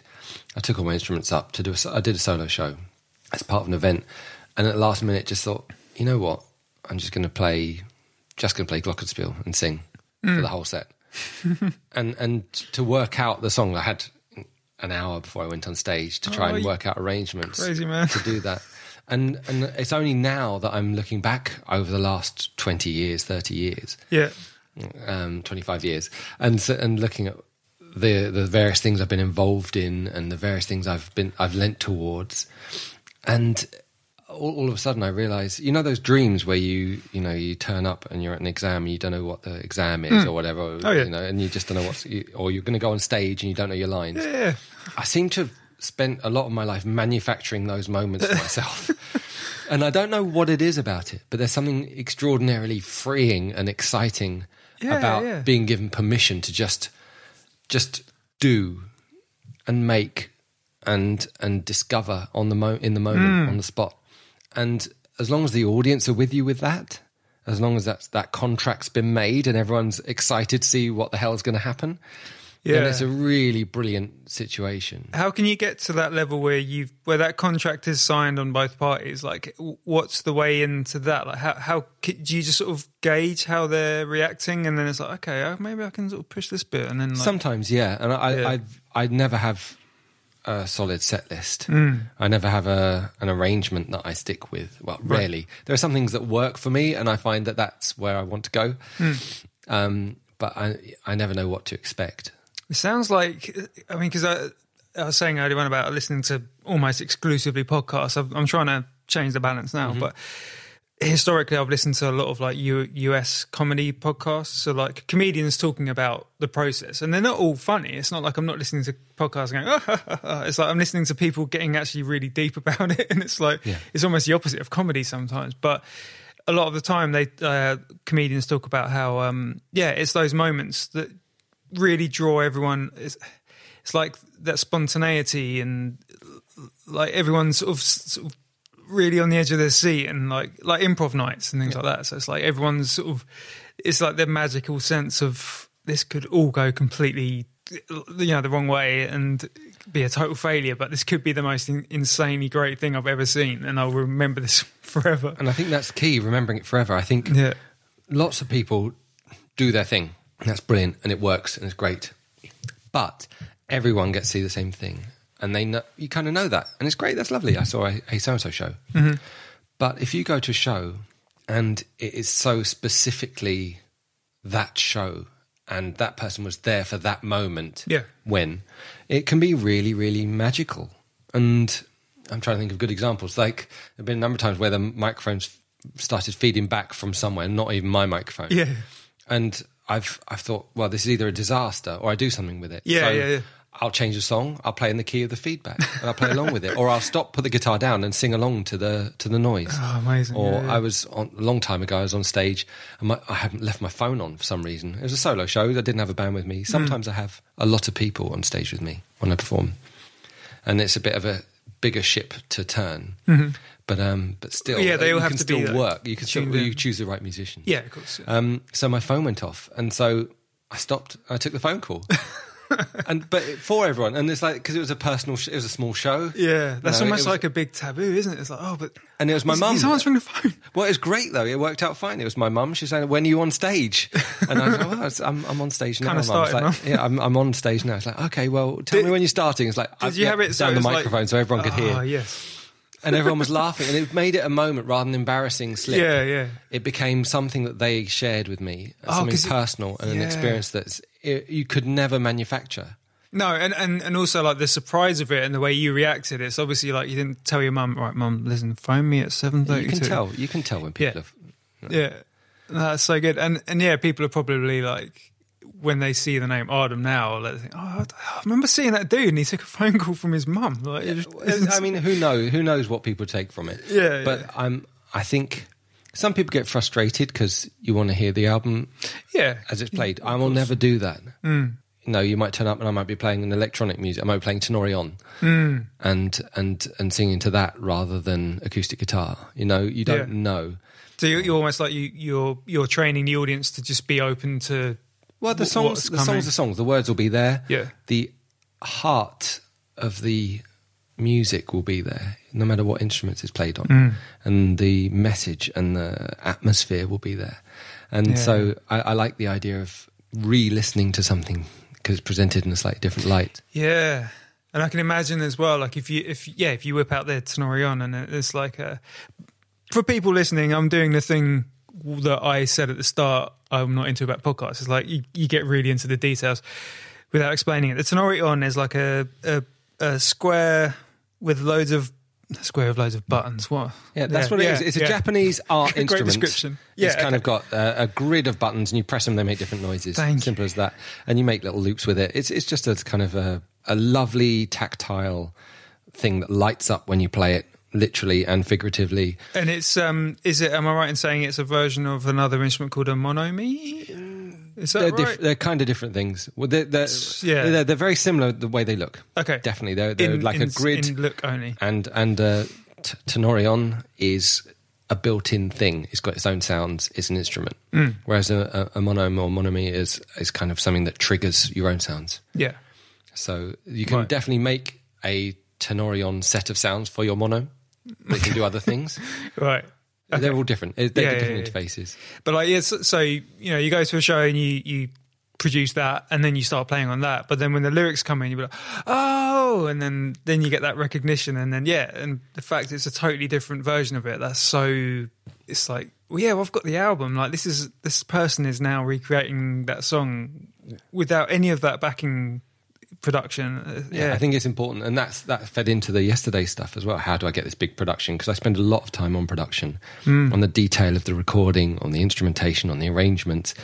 If I'm just me on stage and I haven't got ten people with me, then I have to think about how to communicate the subtleties of that Yeah. song. Although, no, what there's a recorder section doing this bit here. What? How the hell am I going to do that? It's like oh, I might ignore it, or I'll play it on the guitar, or I'll, Yeah, I'll use the yeah, pump yeah, organ this time. But sometimes I do have 10 people on the stage with me, and then even then, I'm not going to do it the same. Hmm.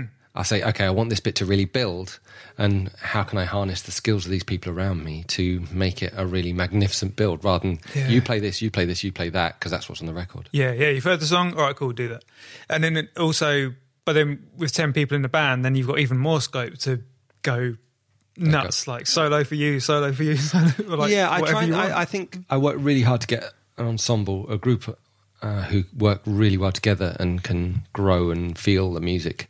Yeah. I've been really lucky with all the people I've been, you know, honoured to collaborate with. I've had some really sensational musicians. Hmm. Ah, so good. It sounds like as well what you were just saying about the spontaneity and the improvise, of, you know, they're open to whatever aspects of it all. That's what you was what you were trying to bring into the Home Fires Festival as well. It's totally. like Yeah. get everyone to just change it up completely. Yeah. So at the moment, you are presently busy with well day to day life, and you are scoring Avenue Five. Avenue 5, yeah. It's a sci fi comedy space series Mm. for HBO. Um, It's so good. well, it is really good. Um, I've worked a lot with uh, a guy called Armando Iannucci, Mm. who I think is one of the greatest satirists around and funny, one of the funniest people. Yeah, yeah. Uh, he did a movie called In the Loop. Um, you worked on that, right? I scored. I did all the music for In the Loop, Give- but that it. was an interesting one. When I, it was one of the first movies I scored. I'd done lots of documentaries and series before that. Um, in That- fact, that- that's the first film. I think so. Yeah, I think that's the first feature film. Yeah, yeah, yeah, yeah. yeah. Um, so he did. He did a thing called The Thick of It, which is a political satire, and In the Loop was Thick of It, the movie. Mm-hmm. And I went in, I thinking, great, you know, this is what a brilliant break for me. and I went in, and the first meeting, the first thing he said to me was like, "Right, I don't want anyone to notice the music." and I was like, "Oh wow, okay." So Mm. ego went firmly in the pocket, and uh, and it was a great challenge. That's a good you- place to be, though, isn't it? Uh, it was yeah. it was a really good challenge, and to this day, if you say, "Okay, what's the music in the loop like?" It's like, "Well, I like the bit at the end with the credits, but I Yeah. can't really remember because it's a mockumentary, so it's, it would spoil it if." It was obvious that we were enhancing the atmosphere. So a lot of it's like walking through doors music that you don't notice to just give it momentum. And it really makes a huge difference to add the music. Hmm. But to do it invisibly is was a real. Oh, I have to see it again now. Yeah, because I, I, yeah, when I think back, it's like, yeah, I mean, obviously, like the end credits, but I, I almost don't remember it having music now. You, now you No, say no, it. exactly. Wow. It was a real challenge. It was great.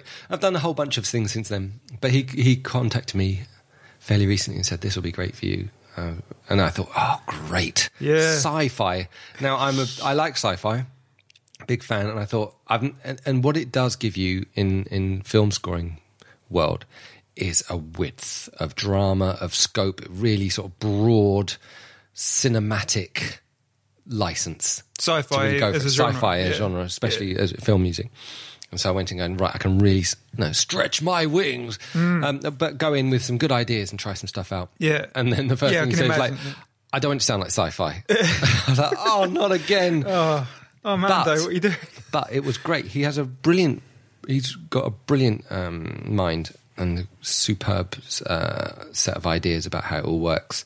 Well, it's almost like the. Uh, I really don't mean to cut you off, but like the um, like the Trevor Jackson thing. It's like so you trust his taste because he's got demonstrably very good taste, and he's he he's sort of bringing you into the fold of this good taste world, and Armando Iannucci's kind of doing that. Like he's giving you the brief of first of all, the music has to be unnoticed. But then that that brought out like a really sort of interesting, inventive element in you. And then in this one, it's like, right, I want it to be not sci-fi. So then you're like, ah, I know you're doing this. Yeah. And then it- well, yeah. it's specifically he wanted. It's set in the future, but not too distant future. It's like the future, but things are just a bit more rubbish.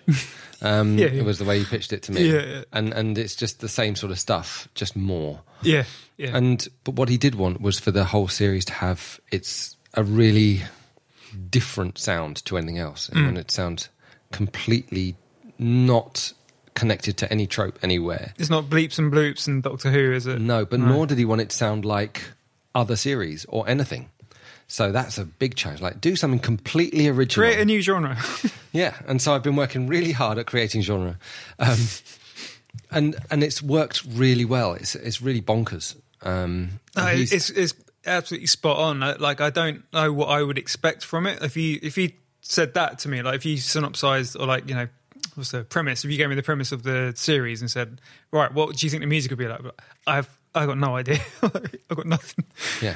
I mean, because there's part of it is on a cruise ship. Basically, it just happens to be in space. Yeah, yeah. and and so you've got this thing where you know maybe it's that, maybe it's really lame luxury music. Yeah, like lounge or yeah, shopping but mall music. I couldn't bear doing that. It wouldn't be fun, and it wouldn't work because a lot of it is it's fast action comedy, loads of um, loads of fast talking, lots of dialogue. But it's all really like in- clever stuff. Yeah, it's like the same, or like well, very similar look and feel to in the loop or Yeah, Zook a bit. Like it's that sort of and all that sort of stuff. yeah. like really free flowing, and it's like this. This looks too much like real life to be a series, or like Yeah, and finding Yeah. the gaps musically is, is quite tricky, and underpinning this busy dialogue is a really sort of Hmm. interesting challenge. And I've, I've really got to grips with it. I really Yeah, enjoy doing yeah. it, and having odd music, not just strange time signatures, but strange combinations of, it, of Yeah. instruments. And, yeah, yeah, yeah. um, yeah. Yeah, there's a real like nice sort of sandbox feel to it. Like you can sort of do anything, but also here are here are some restraints. So like, yeah, I mean, you, you could use sort of all electronic instruments, but you you didn't uh, really at all, did you? Not It's- many. I've I've used electronic processes Yeah, on uh, acoustic recordings. So uh, a good example is um, I recorded Robert, who's uh, Robert Stillman, who's a fantastic clarinet uh, saxophonist. Really, he lives down the road, yeah, yeah, yeah. and um, he I recorded him playing bass clarinet. And we recorded for a while, and then I took them, took the recordings away, and then just chopped them up, Yeah. and processed them, reversed them, sped them up, changed the notes, and they just sound really alien. Yeah. Uh, I mean, bass clarinet sounds weird anyway. Yeah. At the best of times. But then to sort of pitch shift it and, and process it and, Mm. and, and use very, very digital processes on it made it even more weird. Yeah. Um, and and so I can use it as an extended noise alien sound or um, add a lot of momentum by playing it uh, regularly. Uh, Yeah. Yes. Yeah. So I did stuff like that. uh, And still am. it's, Yeah. it's sort of uh, it's it's really fun to explore. And what was great is I managed to really explore it with my producer hat on. Yeah. So Yeah, yeah. Uh, as a producer, I love exploring. I love you know studio as an instrument. Yeah, yeah. And- and just going back to the fridge days, Going right? back to the fridge Yeah, days. And, and everything I've learned and since. the Beatles. Yep, Of course. all this sort of stuff. It- it's, it's a big round circle. Yeah, And so all these experiments I've done um, over the years start to kind of m- make sense together, and I I'm t- I draw different things from all Mm. different bits of them. and it's interesting as well when you. I find that oh, I feel like with a lot of stuff that I do as well, it's like I have no idea usually what like I, I just do this thing and then I do the next thing, but then when you draw back from it, again, those sort of micro macro things, sort of like you can mm-hmm. see that it, it all had a personality, but I, I I'm too in it to sort of see what the personality is. I think that's important, though. I think if you're too hyper aware, you Yeah. become self referential, and you stop being original because you're just trying to copy and fit Yeah. rather than just be. Yeah, And I yeah, think it's really, really important to just be and see what comes out. And sometimes it's rubbish and you have to do some more. Yeah. But sometimes it's like, wow, where did that come from? Yeah, yeah, yeah. And then two years later, you can say, oh, you know, that's really similar to that other project you did for that dance Yeah. company. Yeah, right, right, right. No, it's um, it's it's cool finding these little things and sort of realizing them as you as you sort of go along. It's just sort of like I, I like that kind of like ah, I see what's going on here a bit, and then you you know you, you never fully know, but it's I like noticing them from time to time, taking a step back from it, kind of thing. So you're still involved in Avenue Five. Yep, it's just been commissioned for a second series. Hello. So I'm going to be scoring that. Yeah, Can I good. can I high five? Yeah, you bet. Hope that, that came through. I'll, I'll bump it up. I'll beef it up in post production. Actually, Yeah. you should just, just copy it with a different sound, like maybe a, a glass ting Okay. instead. All right. Edit point, buddy. Do the uh, do the glass thing that Adem mentioned. Ding! Like that. All right. Cool. Just cut that in. I will. No one's going to notice a thing apart from us talking about it now. It would have shat the whole illusion. Anyway, I'll find a way around it. And oh, and uh, on the subject of on the on the subject of music, but like you, um, you also recently produced the Moshi Moshi Choir, the social Yeah. singing choir. A lot of a lot of the EB? time, I think my heart, in my heart of hearts, I'm a producer. Whatever that means, and when you take it back to a root like maker, really, I'm a music maker, and I think I really respond to that. And I, I think there's lots and lots of projects I do where it's me just making sounds, and I know it sounds really obvious, but I, I think a No, lot of people know take they say I am a singer and, or a writer or a guitarist or whatever. I, I think for me, it's much more broad with the ingredients, but very specific in the way that it's putting the ingredients together in the right way. Yeah, yeah, and yeah. everything balancing off each other and really considering how things connect. And that's what I've become good at. Yeah, over the years. And I think really where my heart started with Fridge, all you know, in Yeah. my early teens. Yeah, yeah, all the signs are there, That's for what sure. it was all about. Yeah. And getting that balance or imbalance, dis- you know, decided imbalance to, to, to work in its in the right way. Mm-hmm. Yeah. And I think that that all comes to a head when I'm doing production of records or, or soundtracks where I'm uh, not thinking in a sort of big orchestral sense, but thinking in a more like soundsy sort of way. Well, yeah, I mean, like the production. I mean, I've sort of got this from the the more like hip hop sort of beat making style of stuff that I do, which is like if you're a producer, like often producer can mean you are in control of an album and the way it sounds, and you get the like the I know MC or whatever, and then you sort of tailor the sound to that. But then you also you're in charge of selecting all the mics and all, you know all the production techniques and this kind of stuff. Or it can mean loosely like beat maker, which is you know you just bang out loads of beat things on Ableton or something. And um, so producer can mean on a grander scale, it can mean like the the person who gets the whole production underway and makes the choices, or, or yeah, it can be somebody who's just sort of like you know you're tinkering around with sounds and Yeah, I had a real cool wake up moment on that. We'll get back to the the, the singing choir in a Hmm. moment. I had a wake up moment with what a producer is because obviously, as a kid, I'd spent years very hands on, twisting knobs to make a sound change, putting a microphone in an interesting place and catching a sound and figuring out how to process it. And then got a phone call and we were invited to RAK Studios, which is a really wicked studio in London. Hmm. And um, someone had heard us being played on XFM, I think yeah, and uh, I can't remember, it was no, mid to late 90s. And uh, just kids, really. And then we went into the studio to record with, um, there's a band called Electronic, Mm-hmm. who's uh, Bernie Sumner, Johnny Marr, doing like their oh right, oh, oh yeah, yeah, yeah, okay. And but at Yeah. the helm is this guy Arthur Baker. Oh, Now Arthur Baker, I, I didn't know very well at the time who he was. Thank goodness, because it would have been a bit daunting. But he's like a pretty serious dude. If uh, look him up, uh, especially if you're into like hip hop and Yeah, the old yeah. rock dudes, uh, sort of influencing record the recording of hip hop. yeah, yeah. Um, anyway, so he was there and he was producing it. But we had always been very hands on with every element of it as a band um, to the point where I couldn't understand how you could do it otherwise. But here was this dude just sitting in a big sofa with some speakers and like listening through a mix and going like, yeah, like turn up the hi hats. And then this guy would scoot over to the mixing desk and yes, turn a turn a turn a knob and no no like someone really cool like very, like that's his job. yeah, yeah, yeah. This No, is my no. job. I'm good at this. Yeah, and yeah, his job yeah. is literally just to be a, the taste. It's like he didn't care where the microphone went. Mm. That's someone else's job. He didn't even care like what was happening. He just wanted the, a good performance, Mm-hmm. Caught in a way that was right. Mm. He didn't know what that means, but and then he could ju- make good judgments afterwards. Well, that brings an energy to everything. Like that brings its own energy, doesn't it? that kind of exactly, and and to know to know, you know, you might take the bass out, and that's a completely different song. And so to be an overseer, to be someone with a fresh set of ears to say this is what it should be or this is what it could be, Yeah. is a, a really interesting role. And I'd never thought of it like that. Yeah, um, yeah, yeah. and I found it. It was quite an eye-opening thing to me. It's like, wow, you can have like an executive, for want of a better term, Yeah, sort of like yeah. a, an umbrella to kind of say, look, you're getting stuck in the details. Yeah. You guys do that. That's your job. You're good at that. My job is to say, that's not funky. Mm. what you need to do to make it funky is this or whatever. I, Um, I need an Arthur Baker in my in my internal monologue. Don't we all? Like every decision is like, should I go red or green? That's not funky.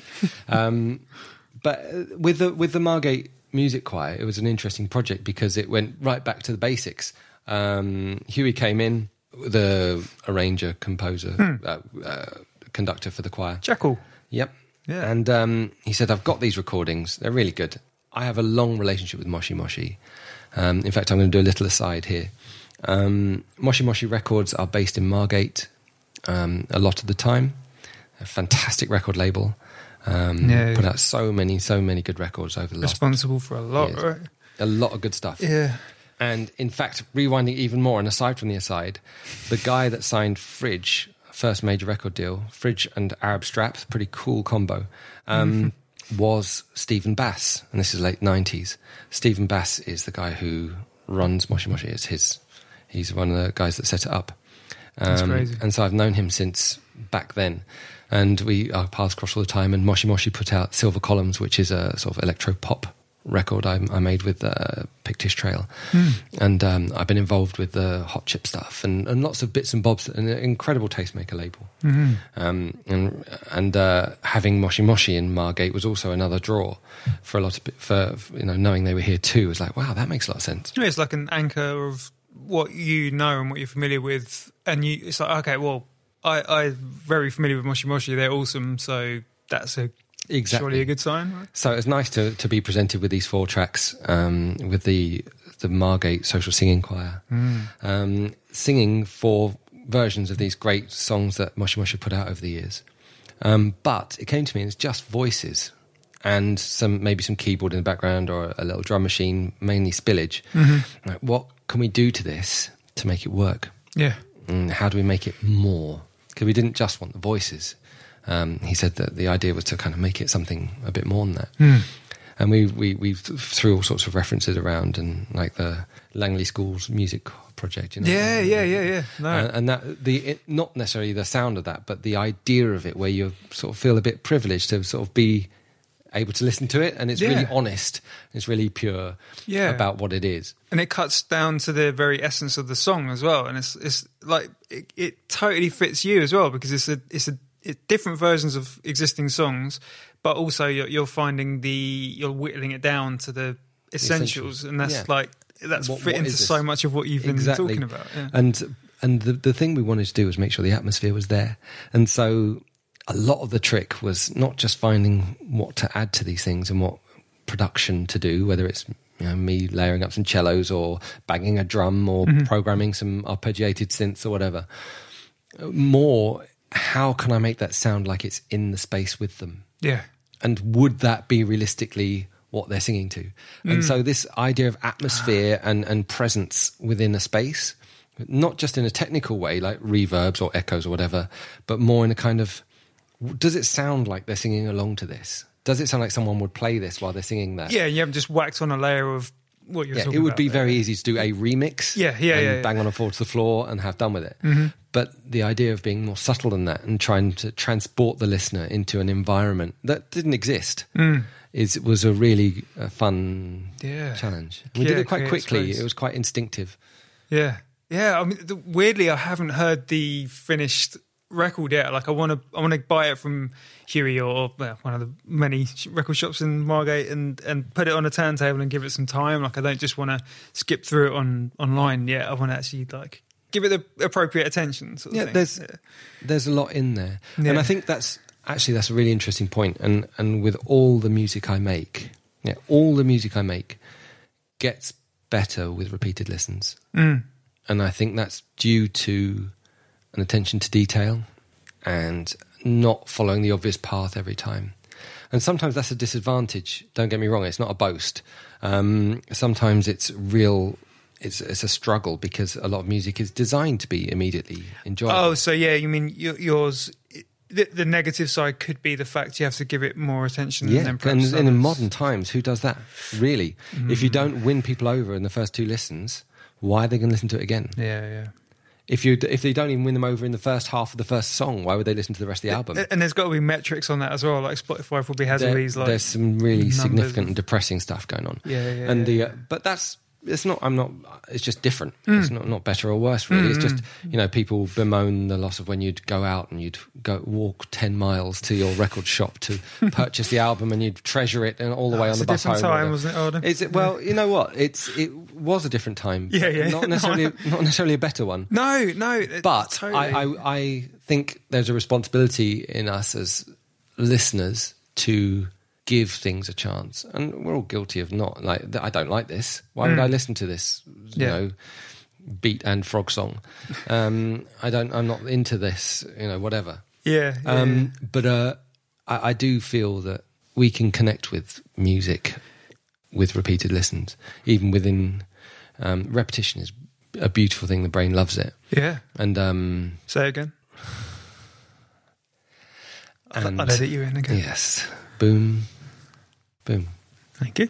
The idea that that we don't familiarize ourselves with this environment that we're wandering in. It's like you walk through a garden. And it's like, yeah, it's quite nice. Hmm. But imagine sort of going back and looking at each individual thing more closely, and then more Yeah. closely again, and then doing you know doing drawings of those things, and then Yeah. talking to other people about them. That's when you start to really get the richness from. But it's it's like a relationship with you know, a loved one or something like, or like a you know girlfriend, boyfriend, companion, wh- whoever. Like it's you you you have that initial falling in love period, and then you you gradually you fall in love with different elements, or, or like you might revisit another element, or, or like an earlier element or something. Yeah, and it's but- like you keep sort of discovering. But at the moment, people are just flicking through photos. It's like like, don't like, like, don't like. Yeah. And that's the that's the that's how it works nowadays. Yeah. But I'm quite happy not engaging with that. I'm quite happy just this is what I do. Yeah, it doesn't have to be a part of your system, like or your sort of uh, nutrition kind of thing. It's like you don't have to have that in your diet. I mean, you, you can be aware of it, but yeah, I, I don't think you lose from not engaging in it. Yeah, and when people not with the when people come to me to produce their music and to bring their ideas to life, um, they are aware of that because they're approaching me, mm. and that's really nice about having a history and having put records up. You, you know, they know what. You know, they never know what they're going to get, Mm. but um, they know fundamentally it's not going to be a sort of a kick in the face music. It's going to be music you, you spend time and it'll grow. Sometimes it'll be banging techno, but it'll still be better after a few listens. Mm. Yeah, yeah, yeah. And it's funny, like, as I was saying about revisiting your your earlier stuff. Like, I mean, specifically Homesongs as well. It's like it, I noticed going back to it, like uh, even on like the first sort of few bars or something before you start singing, I have this weird nostalgic kind of like longing feeling, and uh, There's lots But, of yeah, I, I spend a lot of time ma- making an environment, so there's lots of creaks and atmosphere and these Yeah. things. There's lots of hiss that I emphasize and, and instrument I play. noise as well, like the noise, creaking and the the Yeah. strings and the kind of scrapes and plucks and yeah. all of that, and it's transporting. You know, especially in an age where you know everyone is making everything hit the beat at just the right time and editing out all the hiss because for some reason people don't like it. Um, but they do like it. They just don't know. It, it, it- but there's an obsession with cleanliness and and um, this really rigid sort of idea of perfection, and and it's wrong. Um, it's not atmospheric. And I listen to a lot of the my favorite records, and it's like, wow, this could never have been made nowadays. This would Yeah. never pass muster because it's out of tune or out of time or it's not a great vocal performance. You would have fixed that Well, or whatever. ex- All these different things would come wouldn't Yeah. come to pass because each step along the way, someone would have just tweaked that thing. Oh, or yeah, just yeah, fixed that thing, and it wouldn't be the, the, what it is. Well, use, using that, uh, what you're just saying as an example, like, well, somebody else who you've worked with, Daniel Johnston, like, he, he wouldn't be released on a label now. Like, he would be probably thrown in the reject pile Absolutely. instantly, unless the right mind was listening to it. But, like, if you listen to it now, it's kind of like, it seems so radical. It's like, how, how did how did this guy get released onto CDs and vinyl? But, But when you hear gorgeous, the song though. be played, Yeah. uh, and also getting to grips with it, because when, when I played with him, we did a couple of shows, and I was his band. Um,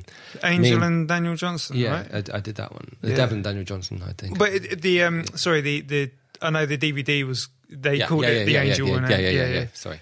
No, I'm not correcting you. No, No, you do. My my memory is not uh, surefire. This, this was a specific. So I did one- This one was given a different title. That's. There's one with James Yorkston and I, and there was an, another set of shows with me and Jeffrey Lewis being his band, and we'd learn we'd be his accompaniment, and so to get to grips with these really simple songs, you suddenly realise how they're not simple at all because it's a very simple pattern, but to communicate the amount of stuff he does Yeah. simply is a massive emotional investment and projection. And I know it sounds, Yeah. it sounds quite pretentious. No, no, no, no. to- W- when you've heard him, like, you understand, You like, can't just play those chords because in the straight, you ju- it just doesn't make any sense. You have to just ebb and flow. You have to l- connect with the audience somehow. Kind of like blues, I suppose. Like, there's elements of blues, but it's quite Yeah. f- free form, like like Lightning Hopkins or like yeah, old sort of Muddy Waters stuff. It's like it's it, yeah, it's, it hasn't necessarily got that click, but it's really loose and it's kind of yeah, Yeah. uh, yeah. And a lot of it's due to technology as well, the, the, the fixing of stuff. As, as we all become bedroom producers, um, we find that the tools to fix things are just infinite almost. And it wants you to fix it as well. Like in Ableton, you throw a beat and it's like, "Do you want me to put this in time for you?" And it's like, Exactly. okay, and, and then you lose all swing. You Yeah, know, you lose all, yeah, yeah. all, all the you know the good stuff. Yeah. and I think that that's that's, that's an interesting thing, and it'll when people look back on this period, these sort of forty years or whatever of, Mm-hmm. of, of the of the production of music, they'll say like, "Wow, it got pretty clinical," and that's Yeah. cool for some stuff. Yeah. But jings, that's like not really the right. You know, thank goodness we changed that. Yeah, yeah, yeah. And then already you see it, you know, it's, it's, it's, you see it all around, you know, the shift back to vinyl, the shift back to using, uh, you know, analog recording situations. And, and, or like and if, all- effects on, on, on digital software to make it like, yeah, like the wow you're just thing. undigitalizing everything. Yeah. Whereas 15 years ago, everyone was doing that. You had no know. Metallica was doing their best to clean every single moment of, Right, album, right. of this of their enormous success that's going to communicate to millions of people.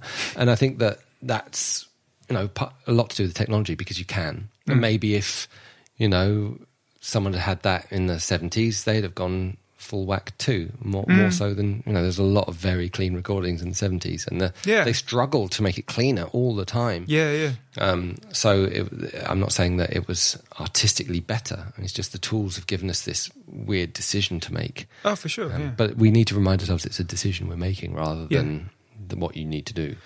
Yeah, it, it's it's a hard trap to get out of as well because I'm I'm as guilty as the next person. It's like I- I'll I'll throw stuff in Ableton, you know, the the music making program, and yeah, and and it, it's easy to you pile up all this stuff and you make it all sort of fit into each other, but then yeah, it's like you get locked into this hypnotic spell, and it's like wait wait wait no stop it stop it, and then you, it's like. And then I, I want to just untie it all and sort of make it all really sloppy and loose and Yeah, interesting. I just had a thought that some of my favourite music is minimalist. Mm. So you listen to Steve Reich, and the music is designed to be repetitive. It's designed to be exactly right. yeah, But because it's played by humans on acoustic instruments, you get the drift. you get these weird flows and drifts, and you get this uh, movement of intensity and communication of, of emotions within it that's just like really magical. And you can't recreate that in any electronic way. Um, Or it would take an insane amount. It would take more effort to to recreate that in a digital environment Yeah, than to well, replay just- it. I don't think there's enough. There's enough scope to. It, it- you'd have to.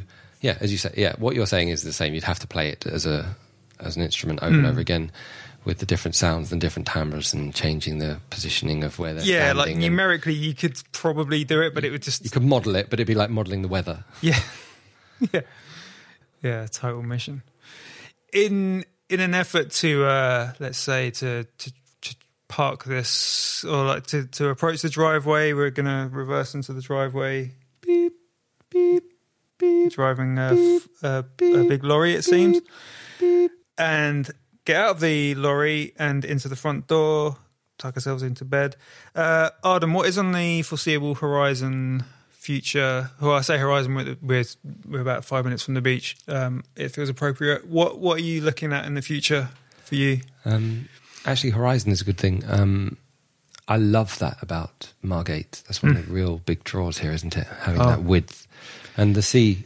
It's it's a strangely compelling thing for artistic types. Wait, I, I was going to say it I think for into your- everyone. I, I was going to say everyone, but I think in order to make it permanent, I would say artistic type Yeah, yeah, yeah. To, to me. Um, But it comes into your music a lot. I noticed yeah, as there's well. a, there's a breadth and a, and a sort of a weird melancholy that you can draw from it, but it's kind of a positivity. It's a strange. It's like the staring into the abyss, but in a really nice way. Yeah, I, I think, I a think pretty abyss. yeah. I, someone described um, some of my music as it, uh, hopeful melancholy. I thought Yeah. I, I can see that looking out at the sea, like a hopeful melancholy. Yeah, yeah, absolutely. Um, the singer songwriter stuff, anyway. But yeah, so what's on the horizon? or can you can you talk about it? Do you want to? Talk Yeah, about but it? There, well, to. I'm just trying to think. There's loads of different things, which is always the way. I like shifting around and seeing what happens. Um, another another series of TV. Um, Yeah. of, of the HBO stuff, which I'm really excited about. Yeah. it's a really rewarding series to be working on. Um, I'm producing a couple of albums um, once that gets going, uh, very different types, and I have other bits of music coming up too. Um, I'm just enjoying making music. Yeah, and you have this. There's a collaboration with me as well coming up, isn't there? Are you going to be Oh, able yeah, to fit yeah. that in? Like, Keep, keep your eyes peeled. 2025, it'll be out. oh, you're optimistic, Adem. you you uh, you were very optimistic with my. I work quickly. I work quickly. Uh, I do. uh, I don't work slowly. I um. It depends. It's like we were talking about the deadline thing. If you give me five years, in the four and a half year, you'll get you'll get the product. No, Guarantee I, I, it. I do a lot of that. I, I think there's two things I do to help um, other musicians when I'm producing them, or if I'm helping them with writing or whatever.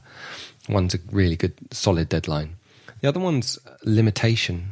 Like the Brian Eno thing. Uh, What is- probably, yeah. If Yeah, you right. if you limit your options, then you really do focus on what you've got to hand, yeah, yeah, yeah. and that's something that I really believe in and live by um, musically. makes a lot of sense. Yeah. and it really is what uh, uh, it's amazing what people do. Mm. Well, yeah, and, and it's something that we all had to do back in the day. Like, I mean, uh, uh, like I, I started making music on a Akai MPC sampler, and it's like it's got a lot of things you can do in it. But if that's your only box you have in front of you, then you, you have to. Right, how can I make this? So I've got a key in every single duh, and then change the volume of every duh, and it'll be and that's going to take about half an hour. Then I make another cup of coffee, and then I come back, and then I do the next bar, and it's Yeah. ridiculous. But, But it, it's so it also it also might make you think like, okay, what happens if I get a microphone out and bang it on the door and let it bounce off, and maybe that'll make the, more the sound you need. Yeah, And yeah, so there's yeah, yeah. it just makes you think about what are your what can you do within this little cage. Hmm. Yeah, absolutely. Limitations are the key for sure. In speaking of limitations, uh, we've gone just shy of two hours. Adem, thank you very much for your time. Pleasure. sir. Yeah. Some say life is like a cow. I don't know how. Your thoughts? If it's sung right, it'll connect with you. Here it is. Thank you, Adem. Hey, we did it. I just realised in the intro I didn't ask you how you're doing. Um, how you doing? You good? Good. Fantastic. I, I mean that. Um, yeah. Uh, wasn't that a, wasn't that a treat? He's such a nice guy. Um, really, you know, he's like very relaxed and mellow and calming and all that kind of stuff. And um, I I got I just got a real kick out of hearing the songwriting process because, as I mentioned, like I did a really deep dive on on all his stuff, like all his back catalogue, and it was so pleasant because I haven't really checked in on it for a, a few years because I, as I said, like um, I got introduced to it when I was working in the record shop and sort of through various reasons, like uh, I. I, I think it's just a lot of different kind of music kind of like swept over me, and since then I haven't really checked in on it. And it was such a lovely task to set myself, and uh, it was cool to sort of get all those uh, connections and all this sort of um, tones, and yeah, I was saying about all like the sort of the way he addresses uh, subjects in his lyrics. Um, yeah, re- really lovely, fascinating stuff. So, um, thanks, Adem. Yeah, you're the best. Thank you, mate. Um, in other news, Buddies Buddies got featured in a podcast called the Podcast Radio Hour on Radio 4. Super honoured to be a part of that. It was really lovely. Um, yeah, uh, th- thanks to Amanda and Greg for the uh, the feature. It was it was so weird to hear like to hear a clip of, of the podcast on another podcast. And uh, yeah it all gets very meta when you start having like podcast shows about a podcast but it i mean so many people like you, you sort of don't really know where to find podcasts. And it's fair enough because like you know you get itunes charts and all this kind of stuff. But like th- there are so many podcasts in the world now and you can sort of take a punt on them and just like you know dip your toe in for 10 minutes and you know decide whether you like it or not or you can sort of go for a deeper dive. And it, it's really cool to have like a sort of directory kind of approach. And um, I, I I produce this podcast called Pod Bible which is uh, there's a couple of guys, uh, Adam and Stu and uh, Scroobius Pip as well. He's part of it. They they started it, um, which is yeah, it's another sort of podcast recommendation show. And uh, yeah, these things are great. They're really, they're, they're kind of invaluable and um, really great resource. So yeah, I'm very touched and honoured to be a part of that. I'll put a link to it in the episode. The the next episode of Buddies Buddies is going to be a really interesting one for you to hear. Um, I'm super psyched for you to hear it. Uh, you may have seen in the last uh, Margate Mercury that I I got a um, little feature in it, which was amazing, super exciting. Um, that's all leading to something which, uh, let's say, if you pick up the next Margate Mercury, you'll you'll you'll get a good idea of what it's leading up to. The launch of which will be at Olby's on Sunday, the Sunday after you hear this uh, in the evening. So. Um, have a peep, uh, come down if you can. Otherwise, uh, pick up a Margate Mercury to get some more info on what is coming next in Buddies Buddies because it's um, yeah, it's going to be like an occasional one-off kind of kind of deal, and um, it's sort of a really interesting tangent for the podcast, which is going to be really exciting. I'm, I'm ever so psyched about that. Uh, oh, and also, uh, I don't know if you are followers of the Haeckels mail out, um, or if you're sort of on their Facebook or social media. I'm sure a lot of you are. Like they're very much a mainstay here in, in Margate, um, and way beyond Margate, of course. So I'm doing some work with them. I've, I've been working with them for a, a little while now. So part of that uh, has been to basically start this. Uh, we, are calling it Haeckels Radio. So it, effectively, I mean, it, it's Spotify playlists, but it's not like I always start with disclaimers. So I I think of it as not being kind of like cafe chill out sort of stuff. Nothing wrong with that. Don't get me wrong. There's nothing wrong with that. I'm not saying that. Um, it's like you were attacking me. Then sorry. Essentially, it's a weekly playlist of uh, songs that I've picked out with a. I mean, there's a rough theme to each one. I mean, they are quite. It's, it's mostly stuff uh, slightly more on the mellow kind of tip, um, but not the kind of stuff you would find on a sunset chill out compilation, I suppose. Um, it, I like to think it goes a bit deeper than that sort of thing. And uh, yeah, there, there's you know, there's a few classics that I've I've been listening to for many years, and there's a lot of really nice like ambient stuff, and um, you know a lot of beatless things, a lot of things with beats too, but uh, very much sort of anchored by the what what I would consider the the sort of Haeckels ideology and uh, flavour and essence, I suppose you'd call it. Um, so yeah, if you have a look on Spotify, um, uh, again I'll put a link for it in the podcast in the description. Subscribe to the newsletter, have a look on their Facebook and Instagram and all that kind of stuff.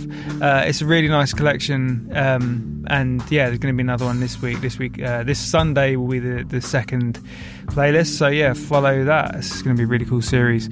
I think that's going to do it for this one. Uh, so yeah, I told you it was going to be, it was going to be a bit of a longer outro. Um, obviously, you can skip it whenever you want. This is the idea. So uh, yeah, um, it's going to look like an intimidatingly long podcast, but uh, yeah, there, there's a reason for it. I just wanted to give you some news, and instead of doing a two-parter, I mean, I thought you know let's let's just bang it all out today, eh? So yeah, I hope that's cool with you. Um, thanks ever so much for checking in. Uh, huge love. Sorry for the lack of seaside sounds, but I'm going to see what I can do to balance that out. I had this idea of putting some Adem loops underneath it, so hopefully that will have happened and I'll have had time to do that. Uh, if so, that's probably what you'll be hearing now and in the intro. So perfect. Well done, buddy. Good work on doing that if you did it. So nice one. Um, um, I'm speaking to you now. Nice one. I'll see you in a couple of weeks. Be good. Be strong. Be safe. Be very nice to each other. And I will see you very soon. Alright, much love. Peace.